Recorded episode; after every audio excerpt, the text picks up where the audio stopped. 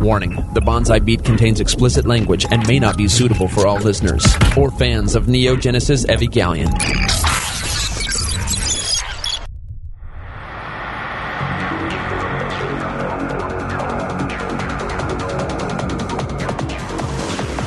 Several anime companies have gone bankrupt. 1,337 anime fans have been sued. All the while, the Bonsai Beat has been there to deliver you the latest in news, show reviews, and discussions from both the experienced and novice anime fans' point of view. And now, broadcasting from a deserted island so Funimation's lawyers can't find them, here are your hosts, Jello Coon and Zach.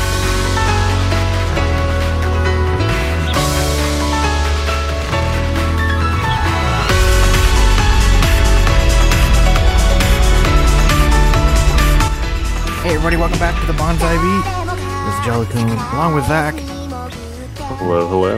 and today we bring you Made in the Abyss and some other things. An exciting anime season. I've finally done it. Every season we review the shows, or not even review them, we preview them is the right word. And I say, this season looks great. I, I want to watch, watch everything. 14 shows, and you watched three. Yeah. And then yeah, sometimes you watch like one episode of everything. But I never watch that as many as I think. But this time I think I'm watching as many, if not more. That's Actually, good. as many. Let's let's just say as many. I'm watching like six things, and I'm current with like three of them, which I don't think has ever happened Mhm. in like the recent three years. Right? I'm always behind. I'm like, oh, that one came out. Well, I'm actually three behind, but I'm current with JoJo's, Goblin Slayer, and nearly Zombieland. I think one came out this week. I haven't seen, but I mean that's pretty good. Yeah.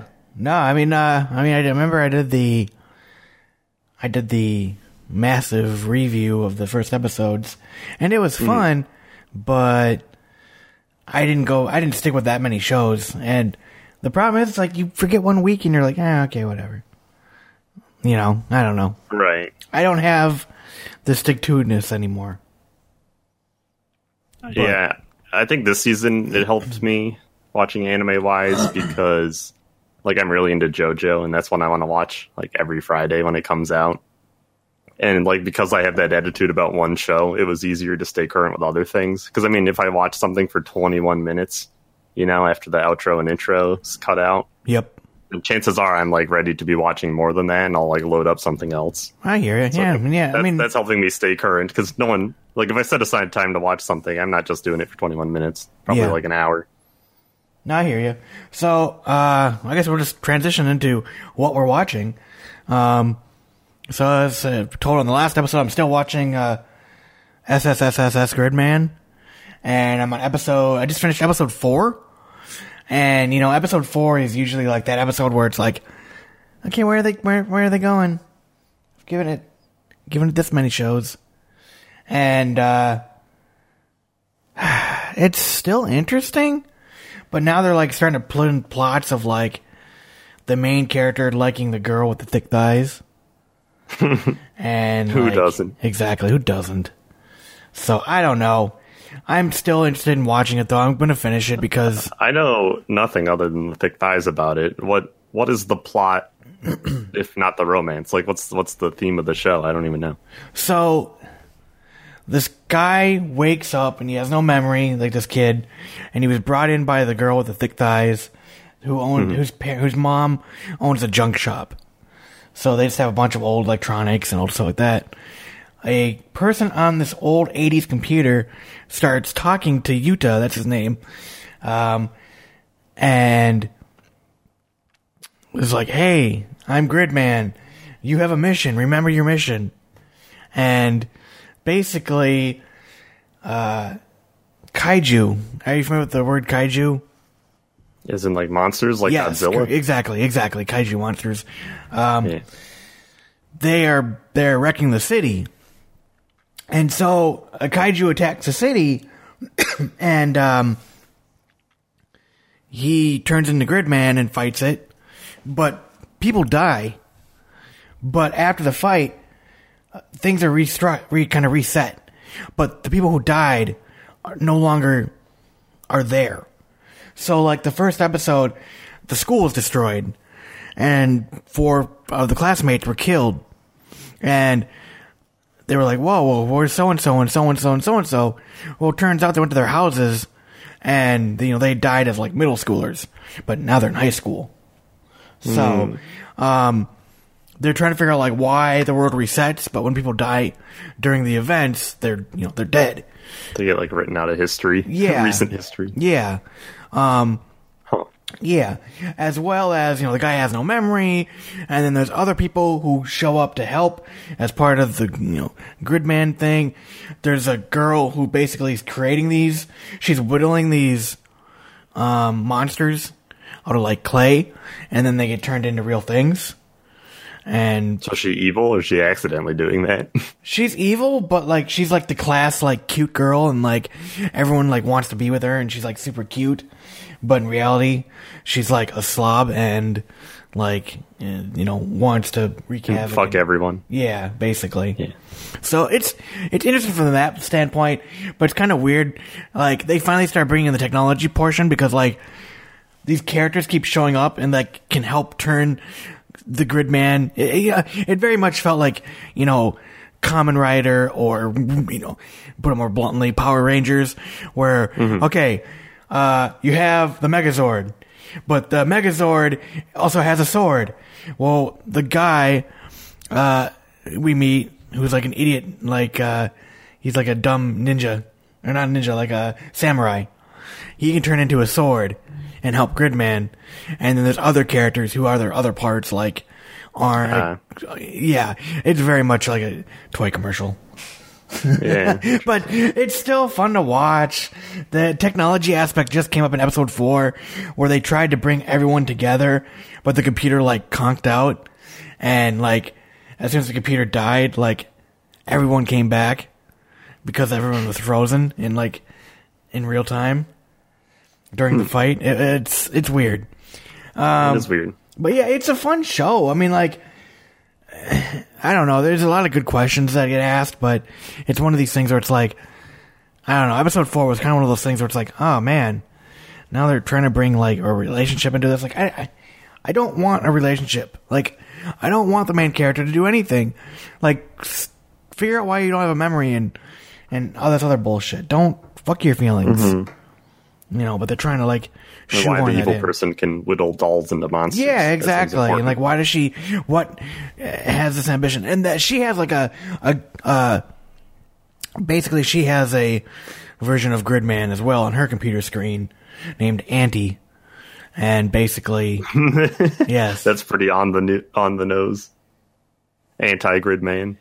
pretty much. Interesting. You know what? I didn't even think of that. I didn't even put two and I'm two. like, I didn't even put two and two really hiding anything there. Yeah, I didn't even put two and two together. Her technology is just anti grid man. Pretty much, and she has a newer computer because it's her home computer. But it's funny, her bedroom is like full of like trash bags, like all neatly stacked up. Like her entire room is nothing but rolls of trash hmm. bags and like two big Welcome shelves. to the NHK. Pretty much, that's what I thought. I was like, huh, It's hikikomori syndrome. Yeah. Damn you, NHK. Anti. That's pretty funny. Yes. So yeah, I didn't even fucking put two together. God, I'm dense. Um, I've also been watching. Uh, that time I got reincarnated as a slime. I've only watched up to episode two, no, episode three, and so far I'm just kind of meh. Like it's a fun little show, but it's kind of like. Do you ever watch The Simpsons? Yeah, I did today actually. I watched the one where he invites some antique store guy over and he's afraid he's turning Bart gay. Oh, that one's old as hell. Yeah, John. It is an older one. Yeah, that's from like 1995. I mean, he puts him in front of the billboard, and he's like, "You watch this billboard for four How you hours." feeling now? Well, I kind of want a cigarette. yeah, exactly. I kind of want to Slims. Don't. Yeah. We play hard. We work hard. uh, we work hard. We play hard. Um, yeah, that's a good episode.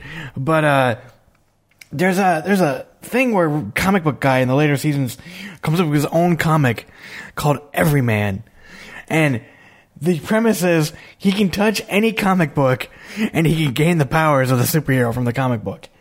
this is what uh this is exactly what I feel like with that time I got reincarnated as slime. Like he's like getting every single freaking thing from just saying it or whatever. And it's like, oh hey, you can do anything and everything. Yeah, I noticed that in the first episode. He's dying and he's like, I'm so cold and it's like frost resistant. Yeah.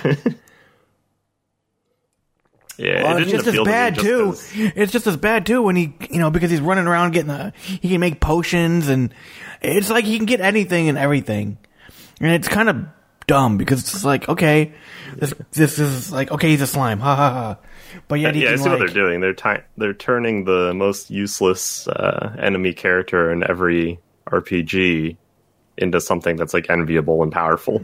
yep, So that's funny, haha. But also they have to make a show out of it. So where do they go from there? yeah, that's where I got to keep My main watching. complaint is anime. There's a lot of good anime in general. I mean, I wouldn't be watching it, I guess, if I wasn't a fan. But the point being that most of them need a pretty good pilot episode to hook me if I don't know what their franchise is about. And that pilot episode, so to speak, the first episode, was him dying like every other isekai and then talking to a dragon for 15 minutes while eating grass. And like, that's not an appropriate hook if they want me to watch their show. like, yeah, without knowing anything else about the show, like, that's pretty boring. yeah, no, and I agree, and that's pretty common. I mean, look at Goblin Slayer. You know, it got, I think it got a lot of the- attention the because of over-the-top the rape. Yeah. Yeah. and so You almost have to when there's like, you know, yeah, it's like well, five isekai shows a season. You got to stand out in the first one, and that one didn't. Yeah, and uh, like you were saying before we started recording, like they need to get out of this fucking isekai kick. Like Jesus fuck. They have run now. You know the- what? the You know what they need more kick. of? We need more of fucking Konosuba. Give us more motherfucking Konosuba. Only I'd isekai be happy if anime went to a trend where like half of it's really gritty, not so much super violent like Akira, like super violent sci-fi, but I want like half of it to go to gritty and dark, and then half of it just to be like rom coms.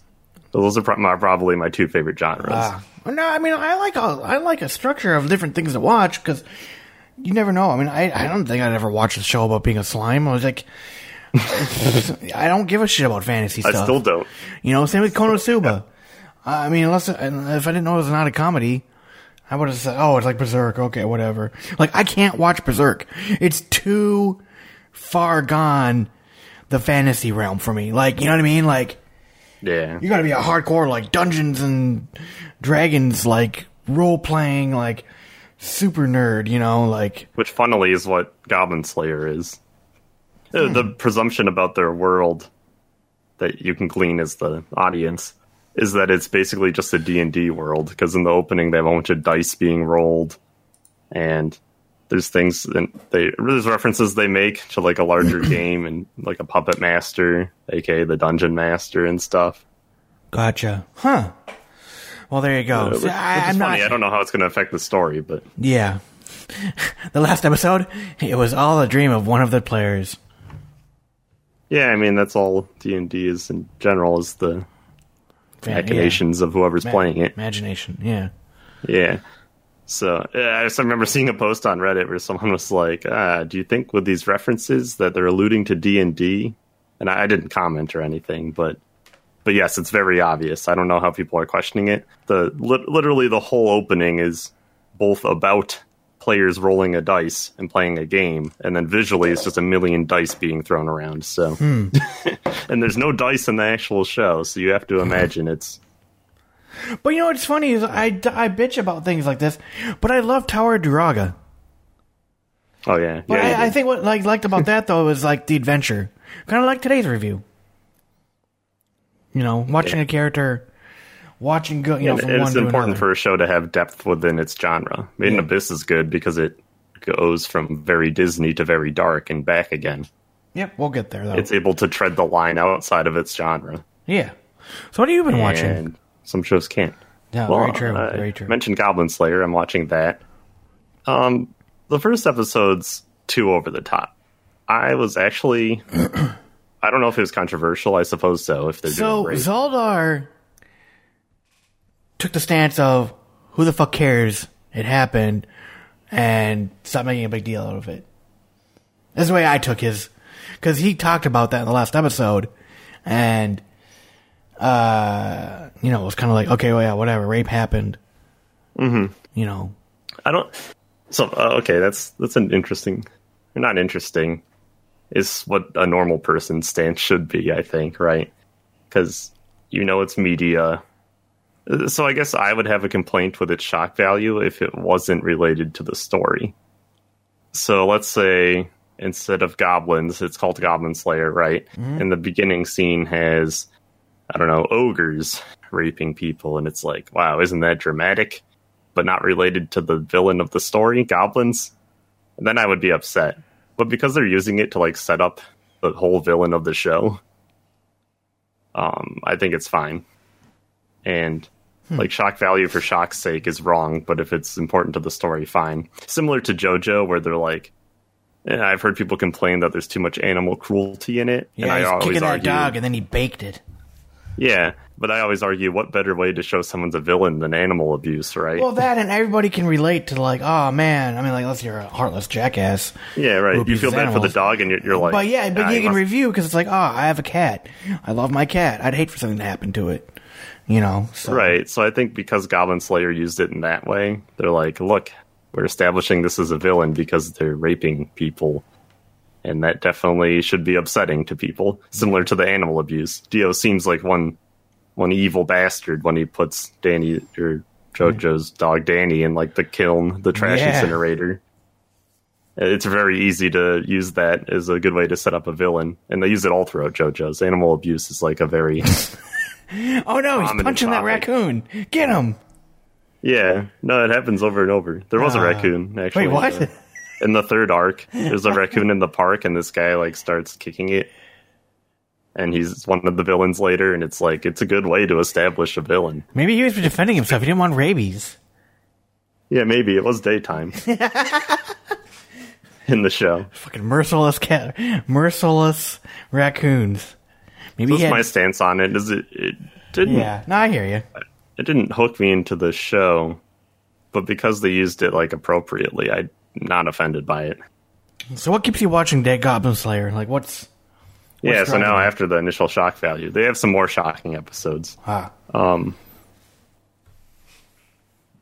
I don't know. And watching it today, I was wondering that. Whereas before, I liked it because uh, it was kind of a twist on that type of show where he is only willing to kill goblins. All these adventurers are doing heroic things, defeating demons.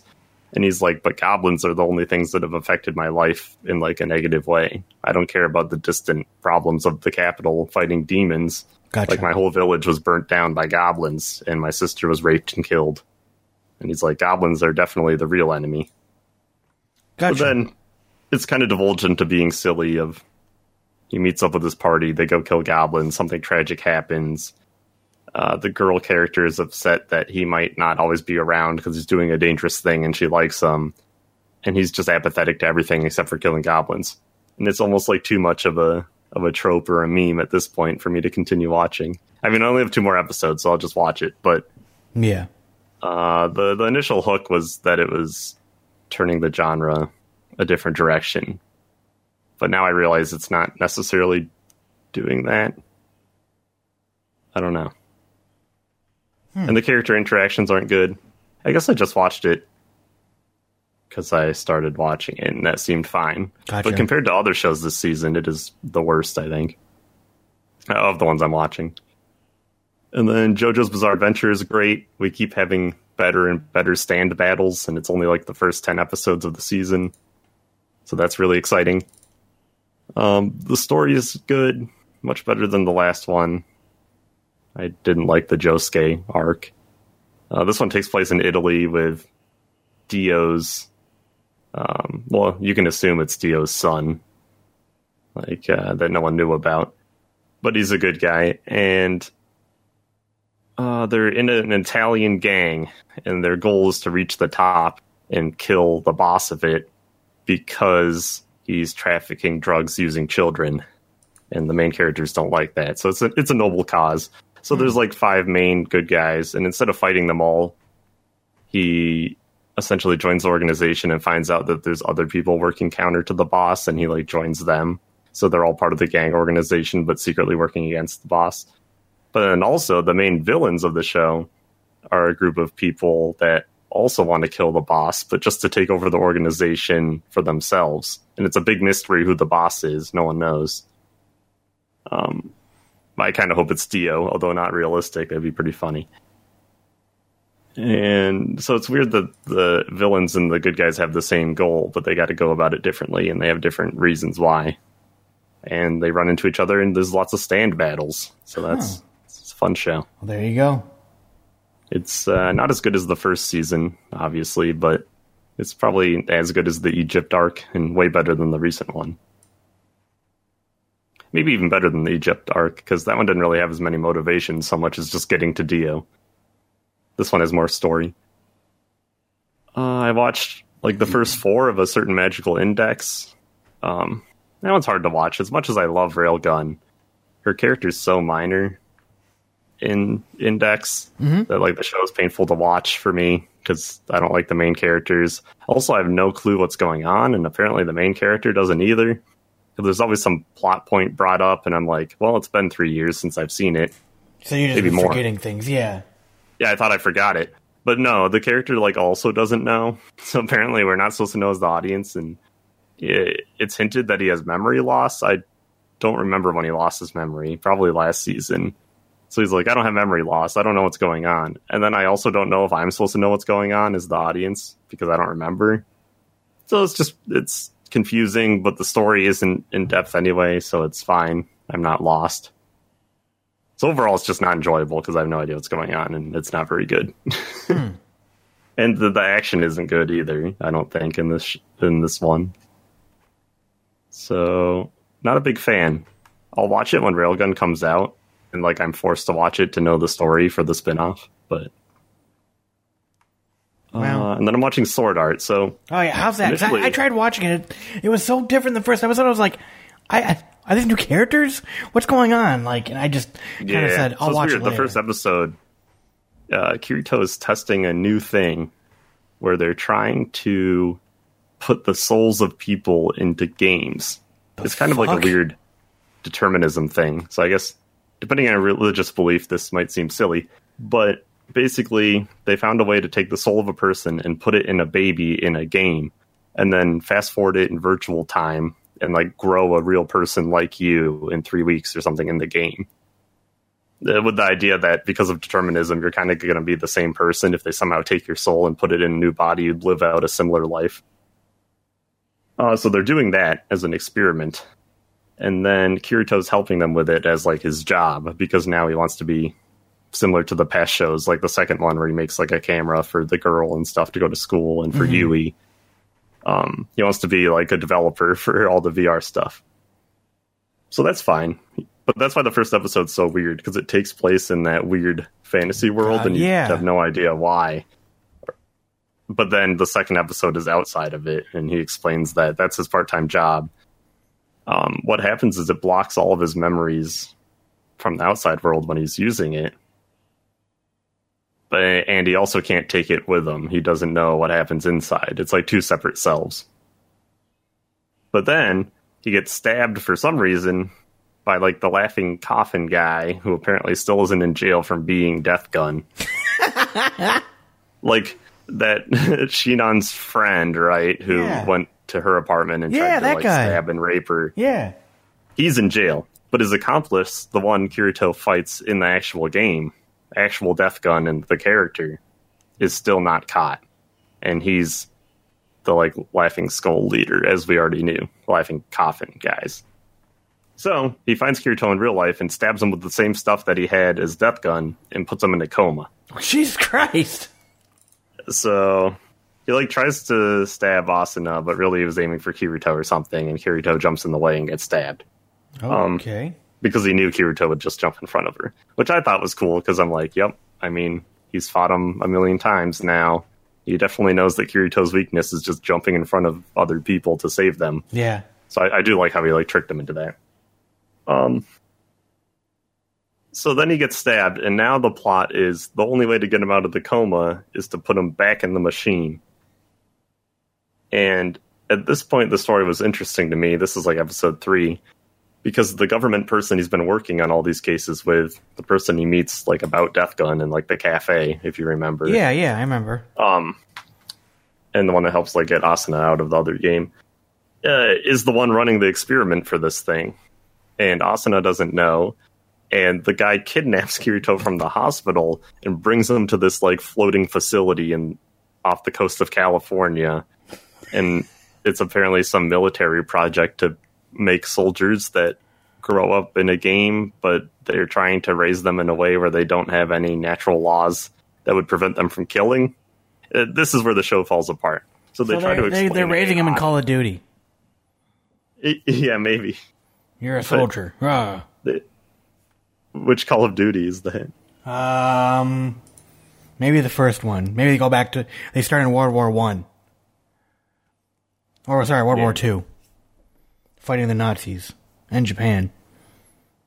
But they try. So this is where it falls apart because the person is not a good writer, as I've seen.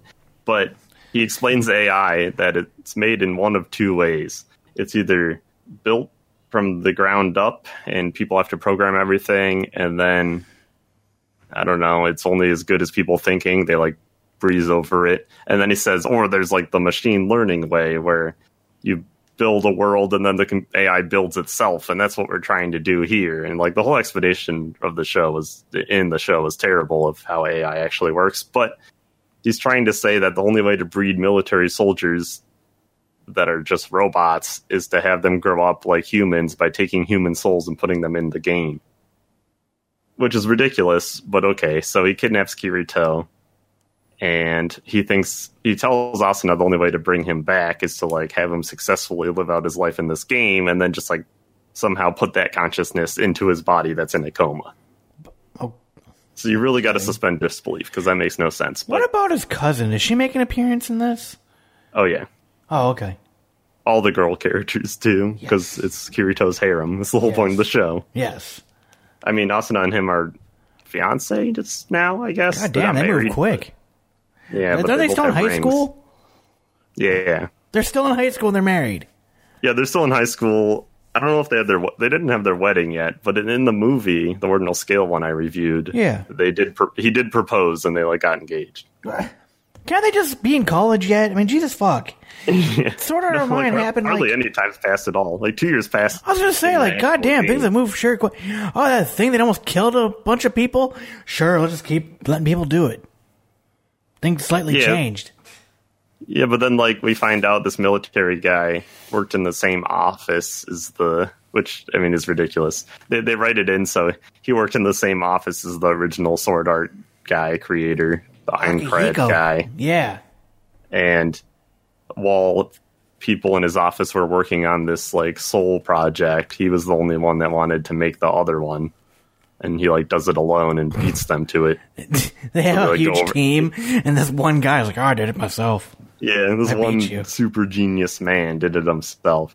And then they make up this girl character who was dating the guy and she like goes to his like winter house retreat to kill him when she finds out about the imprisonment and then can't do it and becomes the accomplice and then somehow she's not in jail. It's really weird. I have no idea what's going on but so i really wanted to like it because it had new characters again. It wasn't just kirito. I, I like the new game world they set up. Uh, what happened in the game is that it didn't go according to plan. Basically all the npcs were initially raised by employees of this guy. So they like raised babies themselves instead of taking consciousness from people. And then these things in the computer that were raised by real humans had children and they like passed on what they learned like a real civilization would do. But then what happens is they realize there's some sort of higher power which is the game creator. He's not active in the world but they realize their world is governed by like laws and they figure out how to use like console commands for the game and change different things.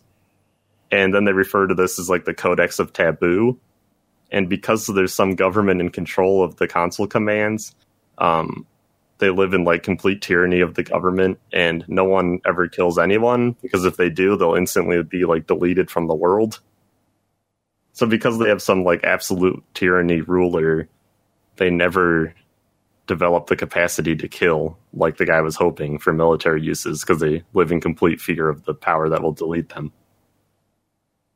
So that's that's why they he figured out he needs just actual human minds and souls to be put into the game, or else there's no way to culture like actual human thought in in the world where that isn't real with some government that's a tyranny or tyranny. But then Kirito's drive is he used to have some girl he played with in the game when he was growing his fake mind was growing up in there named Alice. And she breaks one of the taboos by like crossing to this forbidden area and they take her away to the capital. So him and the blonde kid have to go find Alice. So that's like the main plot of the story for the game. And it's just like it's it was initially better than most of the sword arts, but as they try to get in like any complex topic, the the apparent bad writing just filters through and like I can't suspend enough disbelief to enjoy the story at this point. Yeah, I mean, I, it's frustrating because it's like there's stuff there to like. yeah. Yeah, initially it was really cool. I'm like, okay, he's not on all powerful. He's in a coma. For once, he's not the person doing the saving, right? And he has to somehow regain his memory of the real world while in this virtual world. And he thinks it's real initially because uh, the way you're uploaded into the game isn't like other games. Like, apparently, it's more in tune with your senses because you essentially grew up there because they can accelerate the time. So, like, it's like dreaming. Like, a day spent in the game is like a year, or other way around a day spent in the machine playing the game is like a year in the game. So to him, uh, all the senses are real because he grew up there. Ah, So that's kind of interesting. Uh, but now they have to go defeat the oppressive government with his sword skills he somehow took into the game from remembering how to play sword art, and it just it becomes kind of ridiculous. Apparently, I'm supposed to believe they can defeat some sort of weird government that controls all the commands in the game that can instantly delete people, and he can del- he can beat them by using his sword art sword abilities. for fuck's sake. So, kind of weird. Yeah, no kidding. But then my favorite show, probably, but I haven't watched the most of it yet. I'm only on episode five. Is the Bunny Girl Senpai one? It's so good. All the character interactions are just so perfect. We finally have a character with personality for the male character, and there's a reason for the the girls to like him. And the plot of the show is that they're dealing with adolescent syndrome, which sounds a lot more uh, edgier than it actually is. Uh, basically, it's um, in growing up and trying to fit in, something goes wrong in like a weird supernatural physics way, and they get different afflictions. So the first one is supposed to be like Schrodinger's cat, or the bunny girl senpai is not seen by people unless she's observed in like a strong enough way. So because everyone's just trying to blend in and do their own thing in high school, no one at her school knows she exists. They all like forget about her and erase her from their minds, even though she was like a child movie star growing up. But he's the only one that can see her, and eventually he forgets um, because he goes to sleep. And the the physics part is not the strong part of the show because they say because he went to sleep, his conscious mind stopped working for a little bit, and because he wasn't consciously observing her, he forgot too. And you're like, okay, whatever. But but it was really nice because then he like goes through all the clues he left to remember her, and then eventually does, and then he realizes that he just has to make a big enough statement uh, to make sure everyone observes it and they can't ignore it. So it's kind of cheesy, but he like runs out in the courtyard and confesses his love for her, and everyone's like, "I don't know who that is," but then they slowly remember because he's making such a big deal about it. Hmm. So the first four episodes were kind of like a self-contained movie, like a romance movie, which I enjoyed. But now there's going to be like other girls and other syndromes. Like his sister was bullied online, but then the like abuse started manifesting as like physical cuts on her body and stuff. And she can't leave the house or interact with people because if anyone makes fun of her, it like physically hurts her, which is interesting. So I don't know how they're going to solve that. Hmm. They have one girl who's supposed to be like the idea of uh, determinism, which I mean, I think we just talked about that earlier. But but either way, it's that none of her choices affect anything, and she feels hopeless. And no matter what she tries in the extreme or doesn't try, things still happen the same way. So she, he has the main guy character has to like help her take agency in her life, and they don't know what the problem is. Hmm. It's, it's sort of like mini Groundhog Day, I guess. But but the star, or like the reason the show's so good, is all the characters just like seem more like real people. It's a combination of the uh, the sm- the over the top smut, I suppose, of Scum's Wish, but it made them feel like real people, right? Because they had real problems and real sexuality, and Yeah. but so they take some of that and put it into the characters where their romance isn't just like a oh I love you all of a sudden anime thing. It's that he makes jokes and she's coy about it, and he teases her, and they get along and they banter, and it just feels really organic. So then when like the confession scene happens, you're like, oh, that actually means something because it isn't just like It is a just be a just because scene, yeah. So it's I highly recommend it. I think it's the star of the season. There you go. Rascal does not dream of Bunny Girl Senpai, which is kind of funny because he is snarky and laid back, but also kind. So at one point she calls him like a rascal for always being antagonistic, and then at one point he doesn't dream about her because it's not a conscious action. So I guess that was the title of the show. But there's like nine more episodes left for me, and they're going to move on to other girls. And at this point, I don't even care if it becomes harem like, if everyone likes the character, because he's likable, he has a personality, and it's enjoyable. Hmm. So I would recommend that one from this season. Well, there you And then. I'm watching Zombieland, which is ridiculous and fun, but I don't have much to say about it. well, there you go. and that's that's about it. Watched a lot. I have a sneeze. I- I'm eager to continue watching all of them except Index. So that's a that's a good change. And I mean, Goblin Slayer, I'm less eager, but I'm nearly done. So, um, I'm on track to finish like five or six shows this season.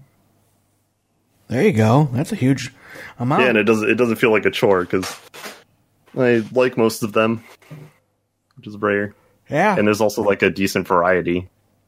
Three of them, I guess, are like isekai like, but Eh, there's romance and drama and stuff. So it's a good mix. Yeah, we got our best of 2018 we have to do here in the next couple weeks. yeah, good thing I watched so much this season. Oh, yeah, they're all to be this enough season. to put on there. You're like, done. Everything I Mm-hmm. just watched. Oh, there must be some better shows I watched this season. Oh, I know. I just don't remember them. I know. That's what's so crazy.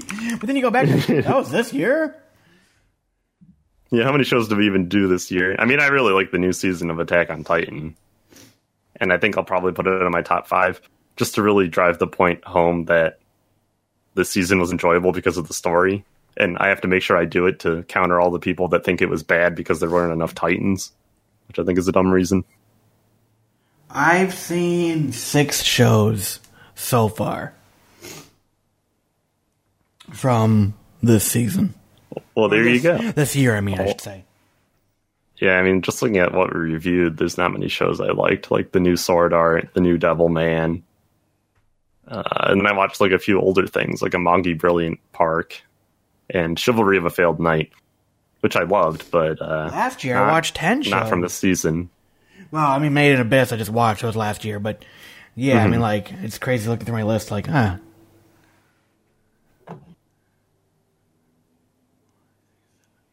Yeah, an eight, nine, and eight or nine shows the year before. So it's like, damn. I don't know. Wait, how are you filtering by year? Um, I use Taiga, Oh, okay. and then they have a season. I moved to anime list because I don't know what the fuck's going on with my anime list, but uh, I moved to an- or it's AniList. That's what it's called because Mal is. I don't know what the hell's going on over there, but they had that downtime for a while, and Yeah, they like all their databases hacked of yeah, information. I don't know who needs emails. Password was like jacked anime. up, and I got And then for up. a while, like tons of features were disabled. Yeah, yeah. So I was Like, like, just, F all just like two weeks ago, I'm finally able to. View, Oh, like, that's that's list. why I switched. It wasn't because of all that bullshit. It's because they fucking broke the uh, third party integration. Like they disabled it. Where they Uh. we don't know when we're gonna let third parties, you know, do our shit again. So I was u- I've always used my anime uh my anime list, you know, mail on my computer to keep track of stuff. Mm-hmm. But I moved to Taiga and then I exported my stuff from mail and Taiga just I sucked it all into there, and poof, I was back up and running in five minutes. Oh, really? So- it does that automatically? Well, maybe No, it doesn't do it automatically. You have to you have to export the XML or whatever. Oh, yeah, but I mean, still, it's Yeah, it, you it literally has an create your export import feature. yeah, you literally create your To me, that's automatically. I don't have to type them in. yeah. I didn't do shit. It was just like, and I was like, Right. yes, and I got Taiga up and running pretty quick, and I said, "Fuck I would you, my like to anime filter list." by year. I don't know how to do that in my anime list if you can. Uh, you yeah. I, I when I did it, I always did it through my mail plugin app. It's But yeah, The only show I can really remember liking from this year is Aggretsuko, the like one that was on Netflix about the the fox that works too hard and she sings like death metal, yes, which which was great. And they're gonna have a Christmas special too, which I'm looking forward to. But Oh, there's not many. And it's kind of a short. I don't think the episodes were full length. Yeah, 15 minutes per episode. I can't really think of a full length show I enjoyed this year that wasn't just like a sequel. Well, you'll find out in a couple weeks when we do our top five anime. So that's why I want to put it into the AniList because I want to be able to filter by year and be like, oh, I should have watched that. Now, now I'm sure DxD's done airing in English because I mean It they're only like a week behind, so I got to watch that be sometime. soon. Yeah, usually Funimation's like three or four weeks behind. Yeah, Like they just did episode eight or nine of uh, Gridman, and they're up to like eleven. So it's usually like a two week. yeah. I'm waiting for them to catch up to where I am for Zombieland because after watching the dubbed clip, I'm like, oh, I'd watch this dubbed, and it's in line with my belief that most anime comedies are much better dubbed because comedy is timing. yes, I agree. All right, Uh, cool. They're making they're making new Kakegurui, the gambling one. Yeah. I'm excited for that. Wow, what more could they do? I don't care. They could just have gambling More- games where like it's over the top and Yes. no one sees the outcome coming. But I find that really exciting. So Want to watch a hardcore Go Fish show? yeah, episode? Uno. There you go. You motherfucker, draw four. Fuck you. Yeah, they yell Uno, but they're lying. They have two cards and they're stuck together with tape. No, Oh, you just gave away the episode. yeah, ah. I could write it, but I don't care if it's stupid like that. Just because it, the the faces and the voice acting are so good that it's worth it. Yes, yes. They really sell it, no matter what it is. There you go. All right, so you ready to get into DVD picks? Yep. That's right. It's another week, and more DVDs are being released. What should you get? It's time for the weekly DVD picks. All right. Well, what do we have? I can actually hear all the bumpers pretty clear today for some reason. That's Pretty good. clear. Yeah, like normally I can't hear most of them, but What? well, it's weird because we came from Skype where I couldn't hear. Yeah, you couldn't hear anything. But now it seems the bumpers are like either a different audio track or played much quieter to me through Discord. So Discord just kind of filters the noise out as being too low. Oh, I think his Discord has a thing for automatic. Right, it has for just gaming. sensitivity and stuff. Well, that I think for gaming. so quiet. I think a lot of people stream and stuff too. I don't Mm-hmm. fucking know. but I heard it that time. So anyway, uh, our list is pretty bare. It's only updated for the 18th, and then I guess they probably don't release anything around Christmas, so they just have one more week. Huh. We got Aniplex. March comes in like a lion, Volume Three. I've heard good things. I have no idea what it's about still. We got Urahara. What is that? I think it's an older anime. And it's by Crunchyroll slash Funimation, Oh, but yeah, maybe. as maybe far as I know, I don't know. that's no longer a thing. Are they still releasing stuff as a I think there's still some they're stuff- not streaming. Yeah, I, I think it's probably one of those things where it's like, hey, we pegged this time of, you know, we're going to release it and all that stuff. So it's probably just stuff left over. You know, they're not going to change things. Yeah. They work together to produce it. They're still going to release everything they did together. Yeah, that's what I would assume. Mm. Doesn't make sense. Yeah, because it says clicking on the show, it has terrible ratings. It has like an average Really? five on my Wow. list. It's just from last year. Oh, okay. Well, we've never heard of it. A five as an average score is pretty low on a website where normally people only watch and review things they like. Yeah. What's uh what's the synopsis? Uh, three high school girls are putting together a limited time shop called Park in Japan's Harajuku. One day, aliens come to Earth with the intent to steal the famed district's culture. Know how they can steal the culture. Okay. At the same time, a mysterious girl appears, The three that's all that's it. The three girls band together to defeat the alien threat and protect their loved Harajuku. It's almost like it could be like a travel agency ad. Yeah, no shit. Do you and it was originally a web stuff? manga. Maybe it was, I don't know. And it was made by Shiragu- Shirogumi? Shirogumi? I have no idea what No idea. they made. I'm browsing through the list. Nothing of note. Okay. Literally nothing looks familiar to me. Well, there you They go. made like a weird anime alien movie. Like The Alien. okay. Um, and they made this show. All right. Well, moving on. What else do we have? Blue Seed, complete collection. Elemental Gelade. It's Elemental Gelade. Yeah, what is this? It's an older show. Gel- gelato. The element of gelato. Yes, gelato. Does it- 2005. Yeah, it's older. Well, it at least looks actiony. It looks better than this other show I It just looks looked at. actiony. We got God Mars, Hells. No idea what just Hells is. Lupin the Third, The Legend of the Gold of Babylon, Man, The Tales of Zestiria, The X, complete collection. There's too many Tales games. I know even a smaller amount about the movie slash anime, so I don't know. Uh, Xabungle, woo, TV plus movie, woo. and Takunomi. I don't want any of this stuff. Yeah, no. No, thank you.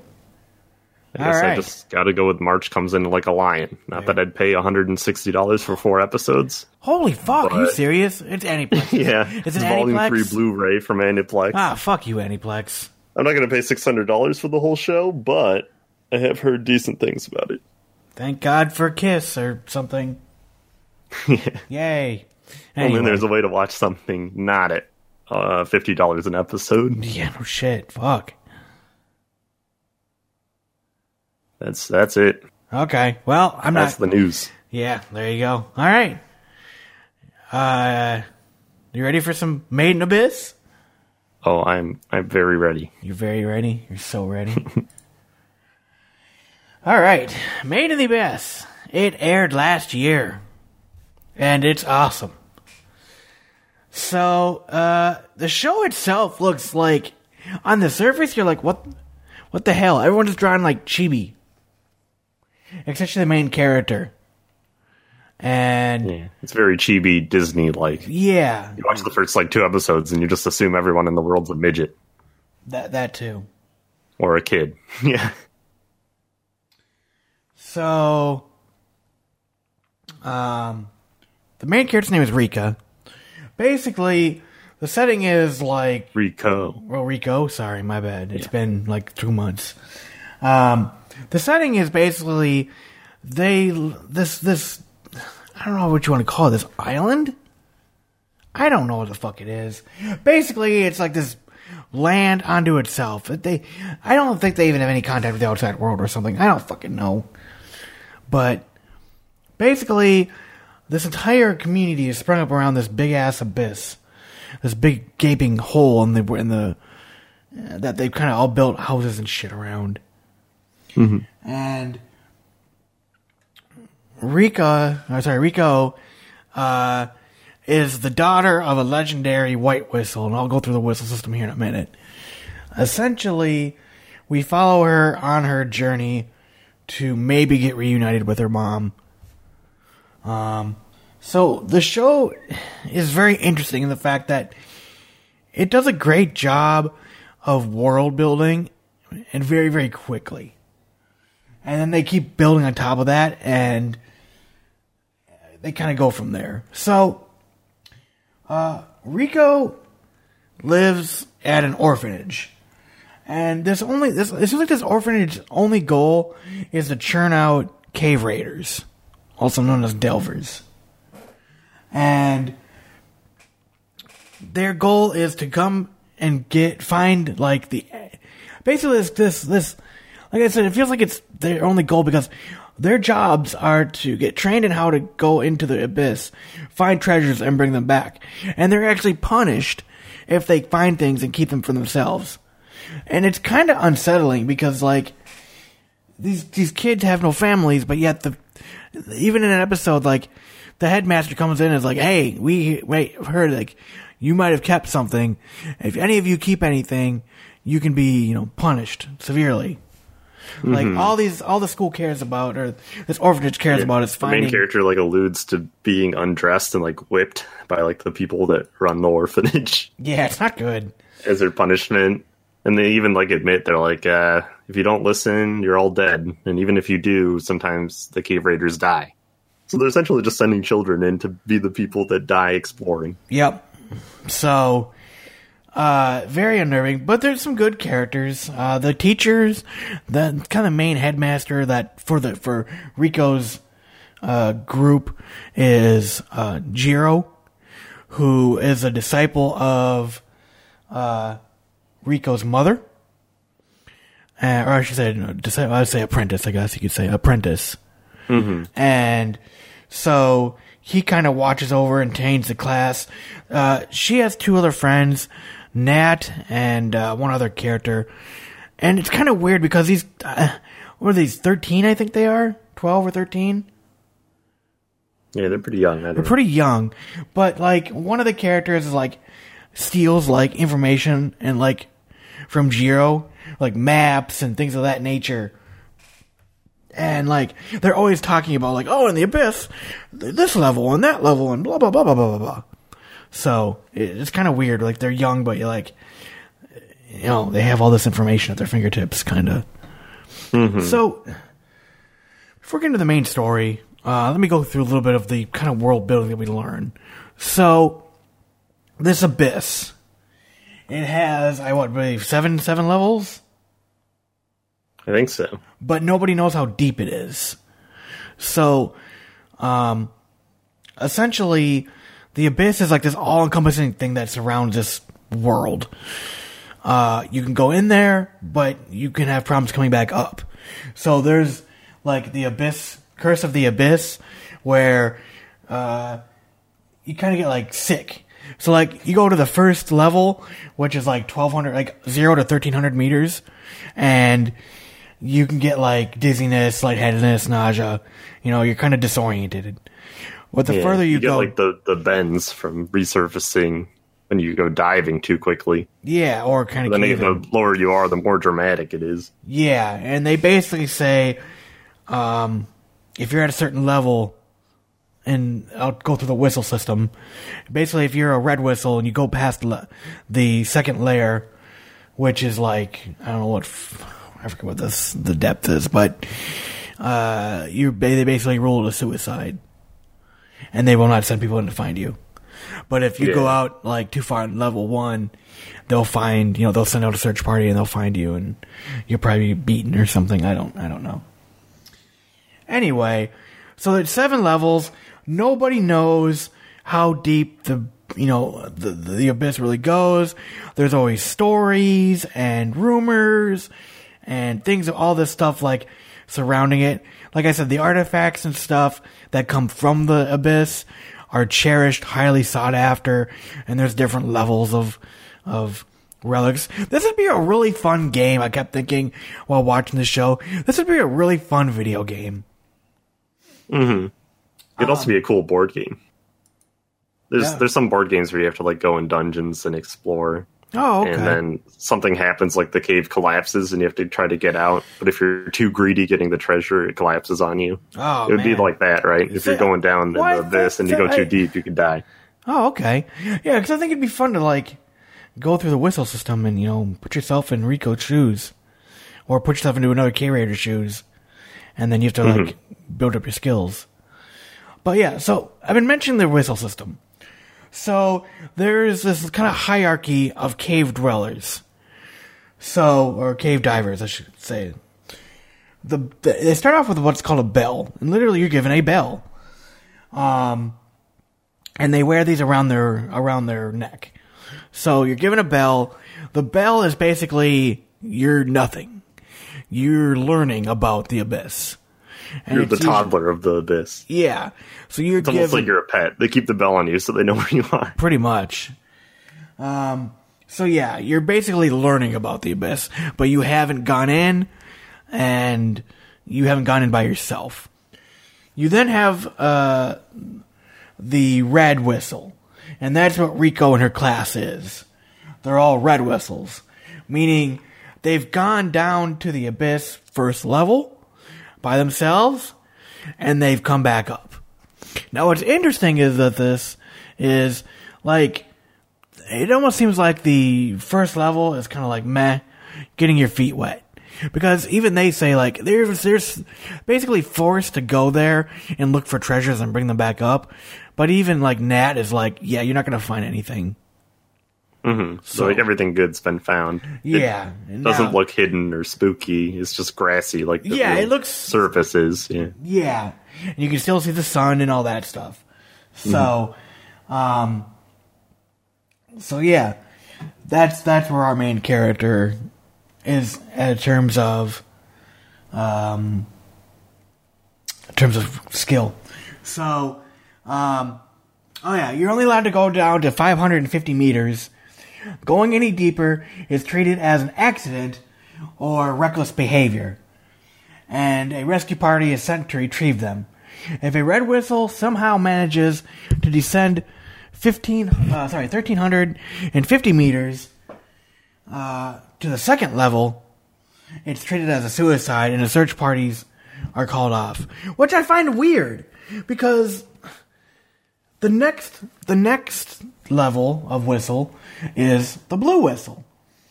So apparently, you get given the blue whistle at 15, or if your skill is good enough. So blue whistles are considered the adepts. They are more experienced uh, divers who have managed to prove themselves. Uh, blue whistles are allowed to delve down to the second layer of the abyss, so they must likely possess an acceptable fighting ability to fend off the beasts of the forest of temptation and then typically with the appropriate training, uh, one attains the blue whistle at the age of uh, 15, though there are exceptions uh, as we meet a character later on. So I find it weird that they consider like a red whistle going down to second level a suicide because they won't send anybody in after. You would think there'd be more blue whistles available than there would be red whistles. I don't know. I just my thinking. Of course, we never see anybody, so. The next are the moon whistles. Oh, sorry, go ahead. But uh, yeah, it kind of relates to like the uh, the overall conspiracy of the show, where like someone that's making people explore the cave and no one really knows the nature of it. Like you said, even the maps of it they had to steal, and like uh, clearly the society's keeping something from the children about it. And maybe the greatest explorers know, but maybe they don't Yeah, and then later they show you know like certain experiments around it so i think yeah, we'll get it, there. it could just be related to is they don't want people that aren't mm, well established in their community learning more secrets than they should Uh, yeah, it does sound kind. thing. Yeah, no, definitely. It definitely sounds very cultish or very like yeah almost kind of like religion. Like if you live in Yeah, the Vatican, everything under wraps you know you got to be in the know I guess. Um, next are moon whistles, and those are the teachers. Uh, they are highly proficient delvers. They carry an uh, extensive knowledge of the abyss.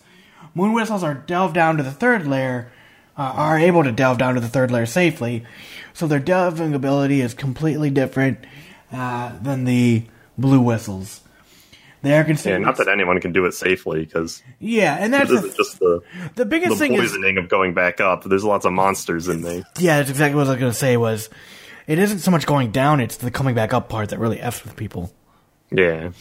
It's like, but that's just the, the cherry on top. The act of exploring is dangerous because of all the stuff they can kill you down there. Yep. The black It whistle. wouldn't be very exciting if the only drama was when they had to come back up and they just peacefully walked around and explored otherwise. There you go. That's how's it going. Uh, the black whistles next. They are the experts. They are extremely talented delvers who have mastered the techniques of uh, delving. Uh, black whistles may reach down to the fourth layer of the abyss, which is the point of the uh, strains Oh yeah, that's a one touch insanity, all that jazz. Uh, they sometimes work under white whistles uh, as subordinates, so uh, and assist them. So uh, basically, um, you know, they're kind of like getting to the top of the top, but they're still learning. And finally, you have white whistles, who are the best of the best. It sounded like you said wet, wet whistles. Yes, wet whistles. Uh, they are legends. They're considered the greatest delvers of all. Their achievements are uh, ch- they basically change the world, and their discoveries astonish all. Basically, they can go down to the fifth layer and sixth layer, but um, you know they bring back like the most sought after, you know, like these antiques that no one's ever seen, and they're given like nicknames and everything else. Yeah, they're all like weird, eccentric, par- partially crazy from their diving. Yes. They even allude, I think, at one point to like one white whistle that just goes around killing other whistle people, which doesn't seem very useful. yeah. what the fuck? They're like, ah, they call him whatever, the murderer, the butcherer, because he he kills people he runs into. If you're an explorer, and you're like, how is how is that Oh, allowed? yeah, Okay. how's that? Ah, he's good. He's a white whistle. He's our best explorer. Also, if you run Do into whatever him, he kill him. wants. Go murder everyone. I don't give a fuck. All right, so that's the white whistle, or that's the whistle system. Let me tell you a little bit about these. About these. uh Okay, yeah, shut up. Sorry. Um so basically, there's a religion around the abyss. Uh, basically, there's the, the layers. So the first layer is zero to thirteen fifty meters. Uh, you get light dizziness and nausea when coming back up. Uh, the first layer of the most shallow section of the abyss, uh, right below the town of Orth, that's the name of the town they live in. The environment, or the world, I guess, I don't fucking know. Whatever. It's consistently sunny and uh, full of flowers and grassy, you know, rock faces, petrified trees. Um, basically, it's harmless animals. Like you said, it's it's very much like just going down the side of a mountain and be like, all right, here, cool. It's just like the same as their world, their Yeah. surface. Exactly. The second layer is called the Forest of Temptation. It goes from 1,351 meters to 2,600 meters.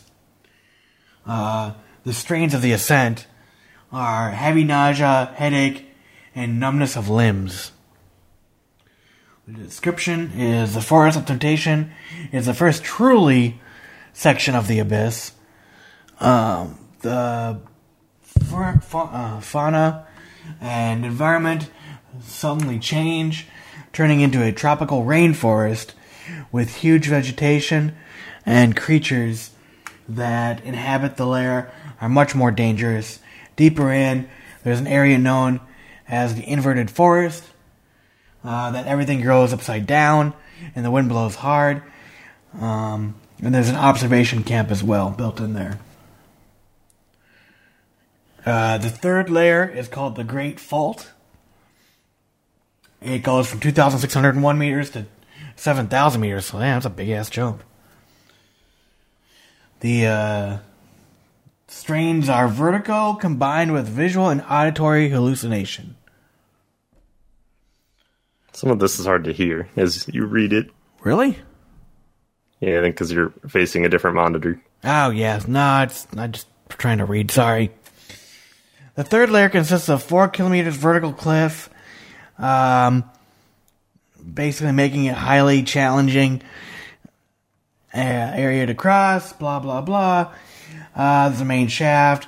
Countless methods have been implemented, as many as another attempted to descend to varying effects. Aerial predators are common, including uh, scarlet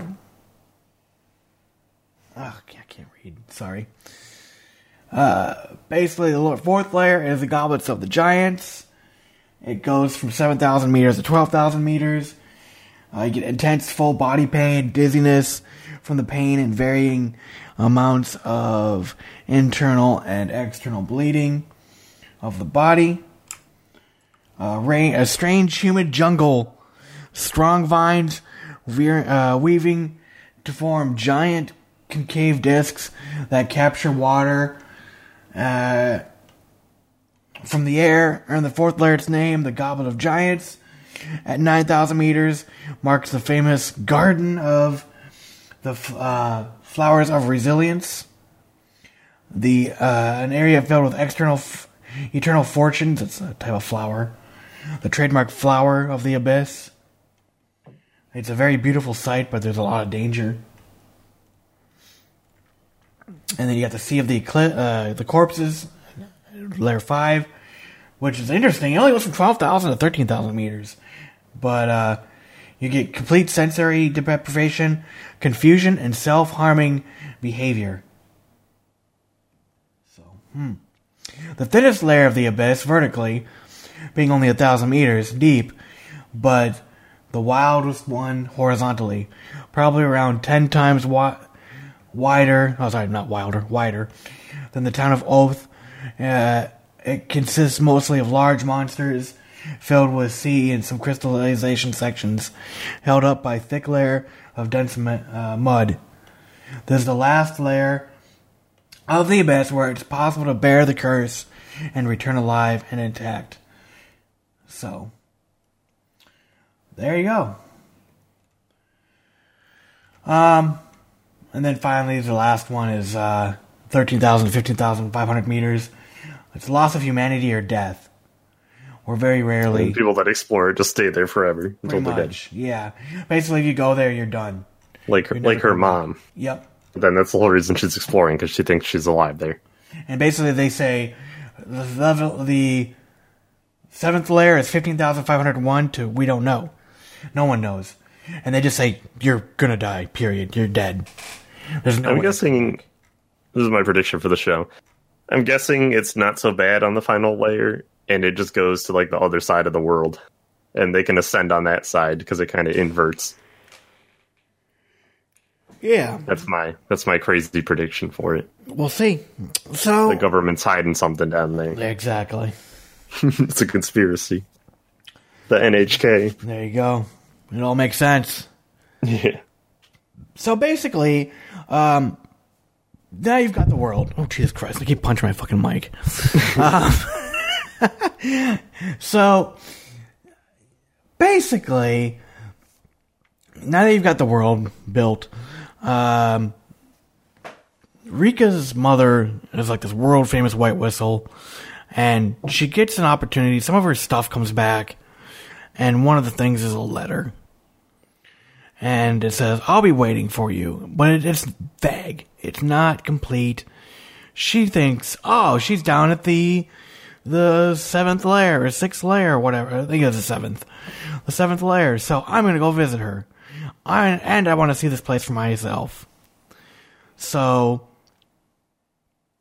while thinking about all this, she's one day she's at layer one and you know, doing whatever. She gets attacked by a monster, but is saved by uh, this this kid who whose name is Reg. Well, it turns out Reg is a robot, but he has no memories. No one knows where he came from, and the kids play it and try to hide it, and you know try to fool um, Jinru that oh this is another orphan, and you know just you should let him join us.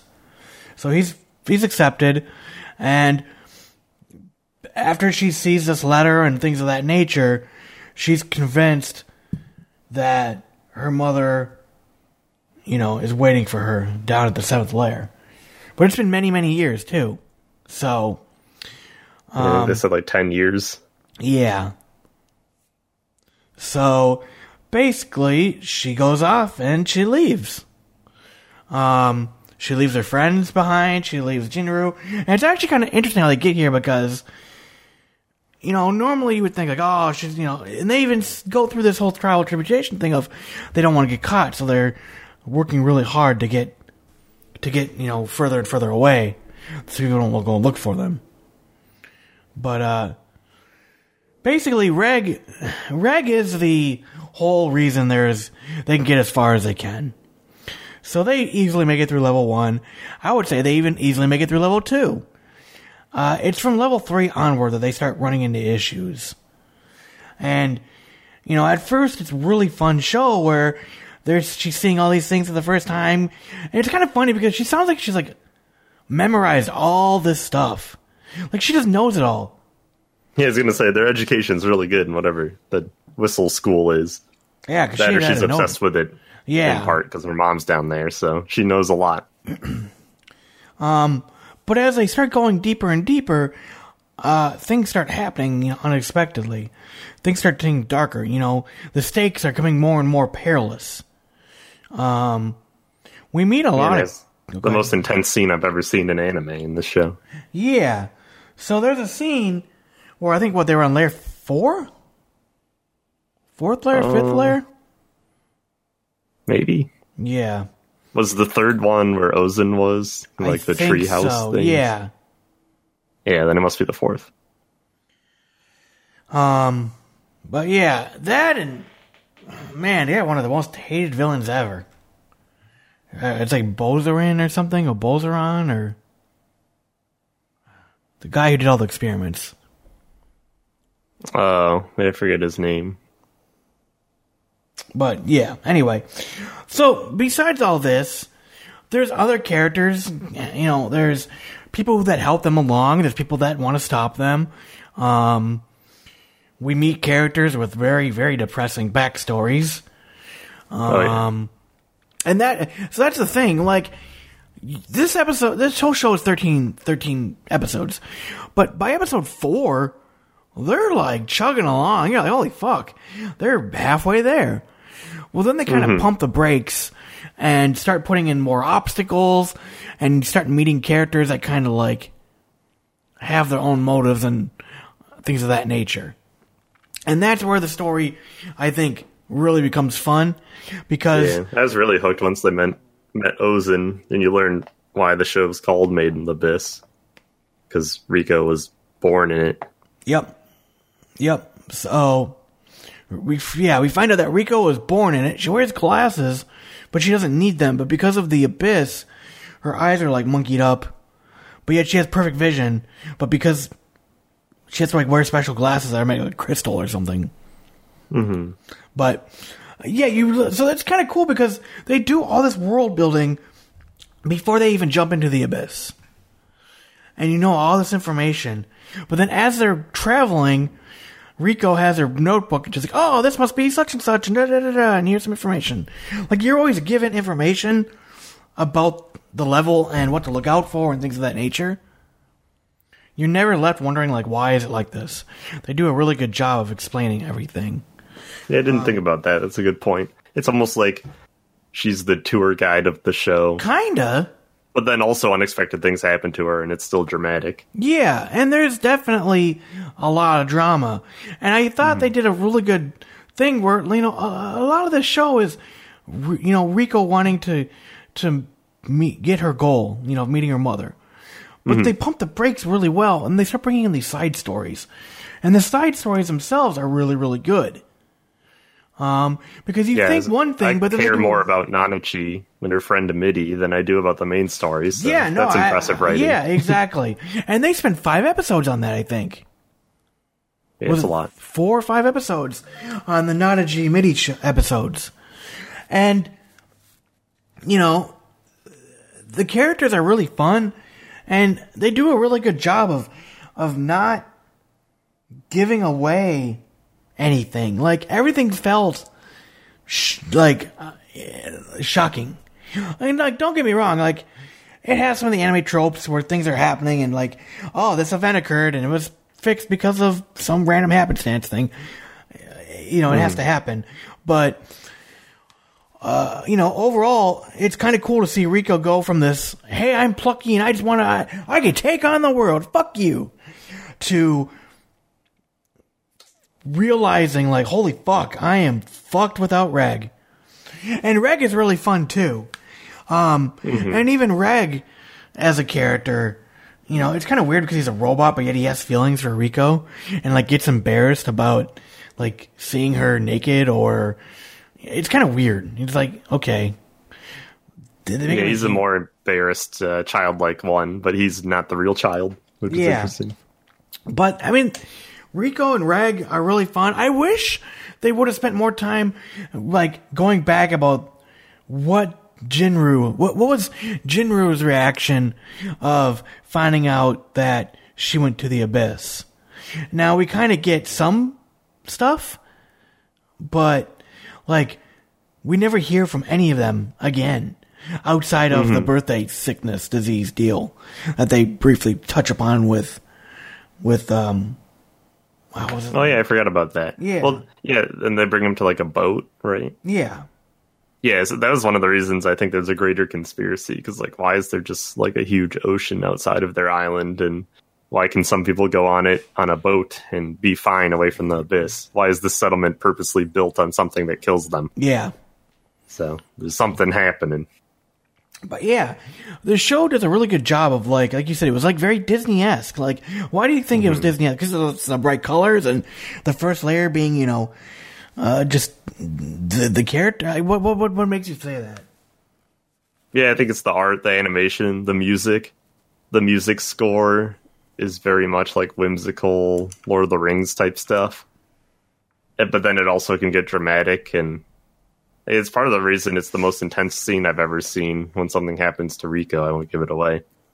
Um, because it switches so well from that um, Disney esque atmosphere with the music and the bright colors and the sun shafts and the just the character designs themselves, they're children, but like chibi like. And then it quickly becomes like gritty and dark and bloody. Yeah, And no, I think definitely. that's it's really impressive to switch between them without being campy. And I and also I- like the fact that you know the characters are learning from from their past, like from the other layers, and Mm-hmm. even Riko herself.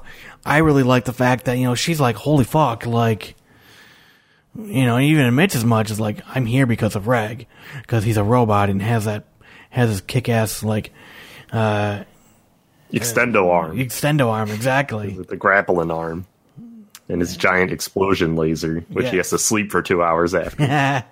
yes. So but but then Ozen still beats him up. yes, yes. another good, Uh, another good you want to see a white whistle, bitch? Yes, Puts them in the ground. yes. But it's all just a friendly test. Hey, don't don't spoil it. Jesus Christ, Spoil it all. spoil everything. Fuck. But yeah, I, I I see now after watching it why everyone was so fucking stoked on it. Mm-hmm. And I was waiting purposely to watch the dub. The dub was really freaking good. Hmm. I really really liked it. And um the show isn't over. Like, yeah, there was the 13 episodes. We got through some arcs, but now they left off of like, all right, let's continue our journey. They're now smarter. They're now, um, got more people. Like, it's no longer just a, I, I'm gonna go be, uh, you know, fuck you. I'm gonna go learn and do things that I'm told I'm not supposed to be able to do. It's not this angsty show. It's yeah. got other That's a good point. It very much starts as like a defiance thing where she's like, No one will tell me what happened to my mom. I'm just gonna go there and you kind of get the sense that like that's impossible. Either she's gonna die horribly or they're gonna send her back up. But now it's added some realism throughout the show and it seems like a more possible endeavor, Yep. With the even help if it's of hard. Yeah. And so, um, uh, yeah, so I mean, that, that's it. I, I really like the fact that there was also people that helped cheer her on. Like her uncle, who was like, even had regrets of like, why the fuck didn't I stay with her? What, ha- what have I done? You know, why did I let her leave? But on the other hand, he was like, hey, you know, she's the daughter of Eliza. You know, I gotta do this. So, um, I yeah, it was, it was thought of the main thing that makes it seem Disney to me. The main thing is the use of weather. You see this in Disney animations as well as like Studio Ghibli. Um, that they use things like rain and bright sun and clouds and fog. Like on the main level and like the first floor of the abyss, all the grass is blown by the wind. You see like the sun shafts and the waterfalls and stuff and then like later it's really dark and jungle like and misty. So I think its its use of weather is really good. You don't see anime use weather as effectively as it could in most shows. Maybe because it's hard to animate or expensive, but most the majority of anime I watch, it's like sunny 95 percent of the time. Yeah. and sometimes it rains, but like it hardly ever snows or is foggy. So I think its use of weather is really good and reminds me of a bigger budget like Disney movie. Yeah, definitely. And you know, I think that first layer is you know it's idyllic. You know, oh, it's something. There's nothing that's really going to hurt you. It's kind of like you're going to feel like a little crappy when you come up, but for the most part, like you're safe. But then and it's really pretty. yeah, it's very idyllic. So, um, Yeah. I would definitely. I gave this a nine. Um, I gave it a nine because I thought the fact that they did such a good job of world building, and they just, excuse me, they just didn't get right to the point of like, oh my god, let's go to the abyss right now. They built this up, and they set this tone of like, this is a death sentence. Mm-hmm. If you don't, you know, die, if you know, pretty much you're done. Like you're not coming back up. Period. Um, but how far are you really going to get? As the And- audience, you very much feel like she's the stupid kid, Yeah, and like, uh, sure, it's shitty that they won't tell her about her mom, but also they're trying to protect her. Like she's clearly dead if she tries to do this alone. but on the other hand, you're like, oh, I want to, I, I, I want to believe. I want to see her. Yeah, you want her to succeed, but also it seems pretty dumb. Yeah. And, you know, I really like the fact that the characters, um, the, the Mitty and the, um, what was her name? Nanachi. Nanachi, thank you. That was like levels great. of like Full Metal Alchemist level of stuff. Mm-hmm. That's a good comparison. And like just crazy to think like this crazy person just tested the effects of the curse on a bunch of unsuspecting children and basically murdered them all. yeah, and he's one of the white whistles too. Yeah. This, this is the problem, or why I think there's a conspiracy. Is like uh, her mother seems fine unless she has some hidden past, but they allude to these other ones and they're like, ah, they're just mass murderers, but boy, are they good at exploring, and Yeah. people are okay with that, I guess. When you're a white whistle, you're above the law. Yeah. So yeah, and uh, I, I just really, really enjoyed the show. I I watched this 13 episode show in two sittings. It was so fun, and there wasn't like cliffhangers per se, but it was just like I want to watch the next one. What's happening next? You didn't get bored on the Ozen part because I thought that was pretty slow. That's probably where I stopped. Yeah, they like first go to a tree village and there's like an episode of of nothing. Yeah, no, I agree. Um, that's probably where I stopped the first time, and then I kind of finished it up. But yeah, And then it just gets really intense, and you really want to know what Nanachi's story is. And part of me wonders too, like, because I watched it so fast, how, what did I miss? Or is there stuff I missed? You know, when you watch a show while it's airing, you have that kind of week to decompress, to kind of think about everything and go, oh man, oh, what about this? Or what? You can pre- kind of think of theories or, you know, talk with Yeah. people online and maybe find out something you didn't notice or, you know, Yeah, the Ozen episodes would probably be better if you weren't marathoning it because uh, there's a lot of implications about her being born in the abyss, and you don't really have time to think about them if you just marathon them. Like that could mean so much to the show. yeah. Uh, I gave it an eight. My biggest complaint is, like you said and you mentioned earlier, uh, they almost try to do too much, and I wish they would tell me more about what's happening in her town while they're exploring. Yeah, it's very much like once she goes in the abyss, we very rarely get glimpses above the surface of like, you know, there is some stuff that happens, but nothing to the extent of like, oh my god, oh my god, what? Riko's gone? What? She did what? Oh my, you know, nothing. It's just like, oh well, that that happened, and like the everyone's world kind of building was on. very front loaded, and then once she goes in the abyss, the time split like between, I guess, like her adventuring and people's side stories. So it'll be like fifty percent her adventuring, fifty percent stuff about Ozen, and then later it's fifty percent about Nanachi, fifty percent about her exploring. And I mean, it's all blended together well. It's enjoyable. But my complaint is because there's some greater conspiracy hinted at. I wish we got more news from the layers of the abyss and from above. And it works plot wise. There's censorship of information because you like can't get letters down there, right, or back up. But she did though. Remember Oh, in the last episode? letters, yeah, but not. You can't like send people. Communication takes a long time. Yeah, so basically, if you want to communicate with the outside the abyss, you basically tie your letters or your artifacts or whatever to these special like balloon things they made, and it has to go Can't this send people because you'd get the sickness. Yep. And, you know, it's basically luck and happenstance that if your stuff makes it to the top of the abyss and someone gets it, it's like an amazing feat because they even show at the end of the 13th episode, uh, her sending information back up and it goes through each level and there's monsters attacking it, but it just happens to survive. It goes through a flock of like birds and they poke it, but then like, Yeah, Uh, it's like those it's- movie sequences where like someone sends a love letter and it gets dropped in a puddle and then it gets put on the wrong truck and against all odds it gets to the right person. Yeah, no, that's exactly it. Where it's just like, oh, it it got up to the second layer, and and um, what's her name, Mont Montjon or what is uh Ozen's disciple?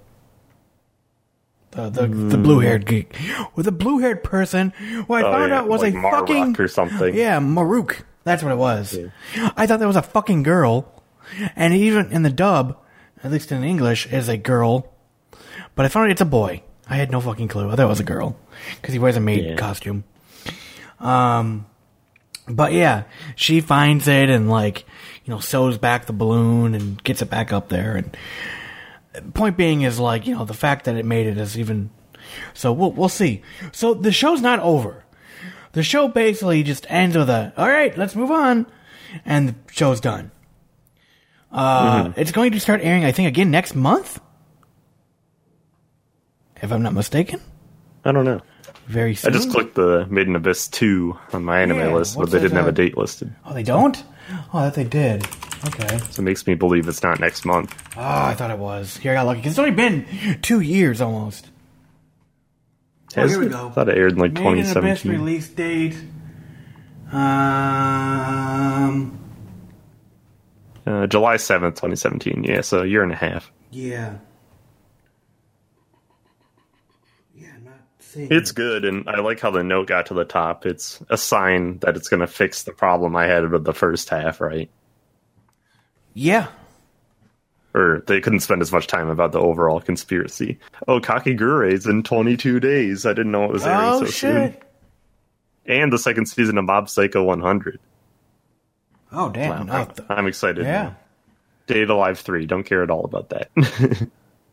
Uh, okay, they just say it could be released in 2019. Okay. I so yeah, I gave it a nine. You gave it an eight. I really hope that they don't rush this second season as far as like the story. I yes, I want the story sooner. I want to be watching the show soon. But I hope they just don't like like all right, let's watch them get around to the fifth and sixth and seventh layers and Yeah, let's watch them get to the bottom. yeah. I'd be okay if they stepped back and after reading the letter, they focused on some of the characters on top. Like on the first levels. Like, what does Ozen think about it? What do, what do all the orphanage people think? Because in the beginning, they gave the, like, her supporting friend characters, like, a decent amount of character development. Like, they're real characters. Yeah. It'd be nice to see them do something. Yeah, exactly.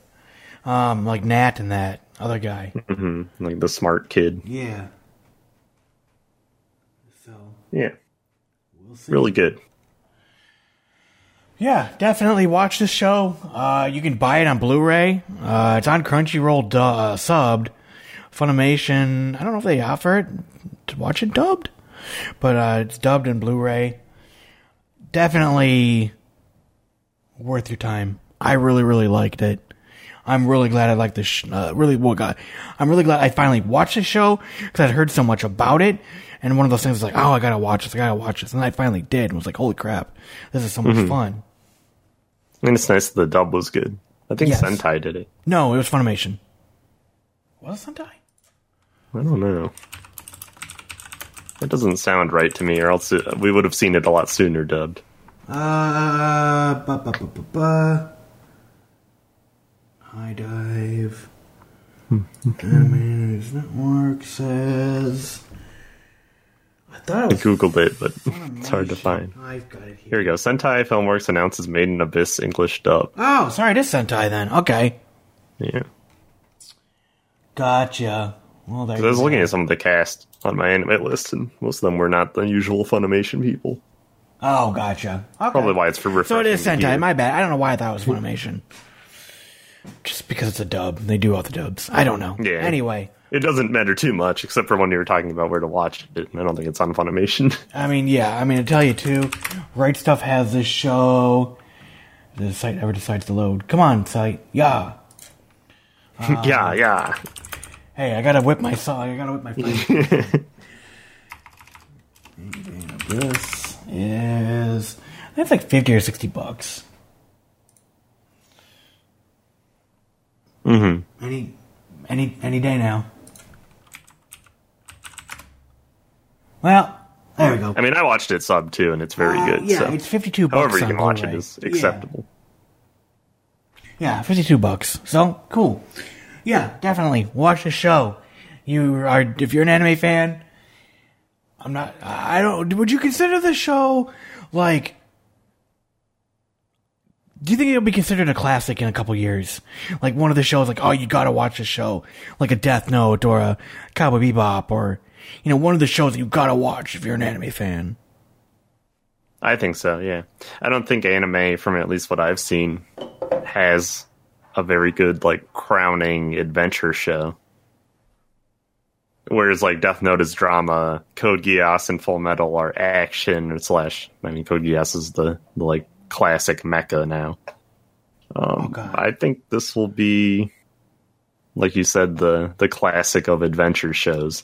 I'm not sure it's the best intro to anime, or maybe it is. It's tough to say. Um, why would you say, okay, what makes you say that? Yeah, I have opinions both ways. So I would think it's really good as an intro because it's similar to Disney. I mean, most people can stomach, you know, Disney animation type things if they're new to anime. I would say it's a good show because they tell you so much.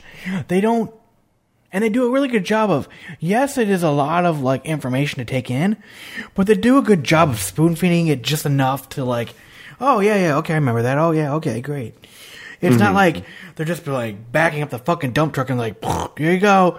Here's oh, here's five or ten minutes worth of fucking just. Or they're relying on tropes to tell the story. Yeah, that is Anime is nothing. off-putting because when they introduce all the characters, if you're a veteran of watching anime, you associate a personality to them. If you're not, you're kind of like, uh, one of these characters going to be explained, and why are they so kooky?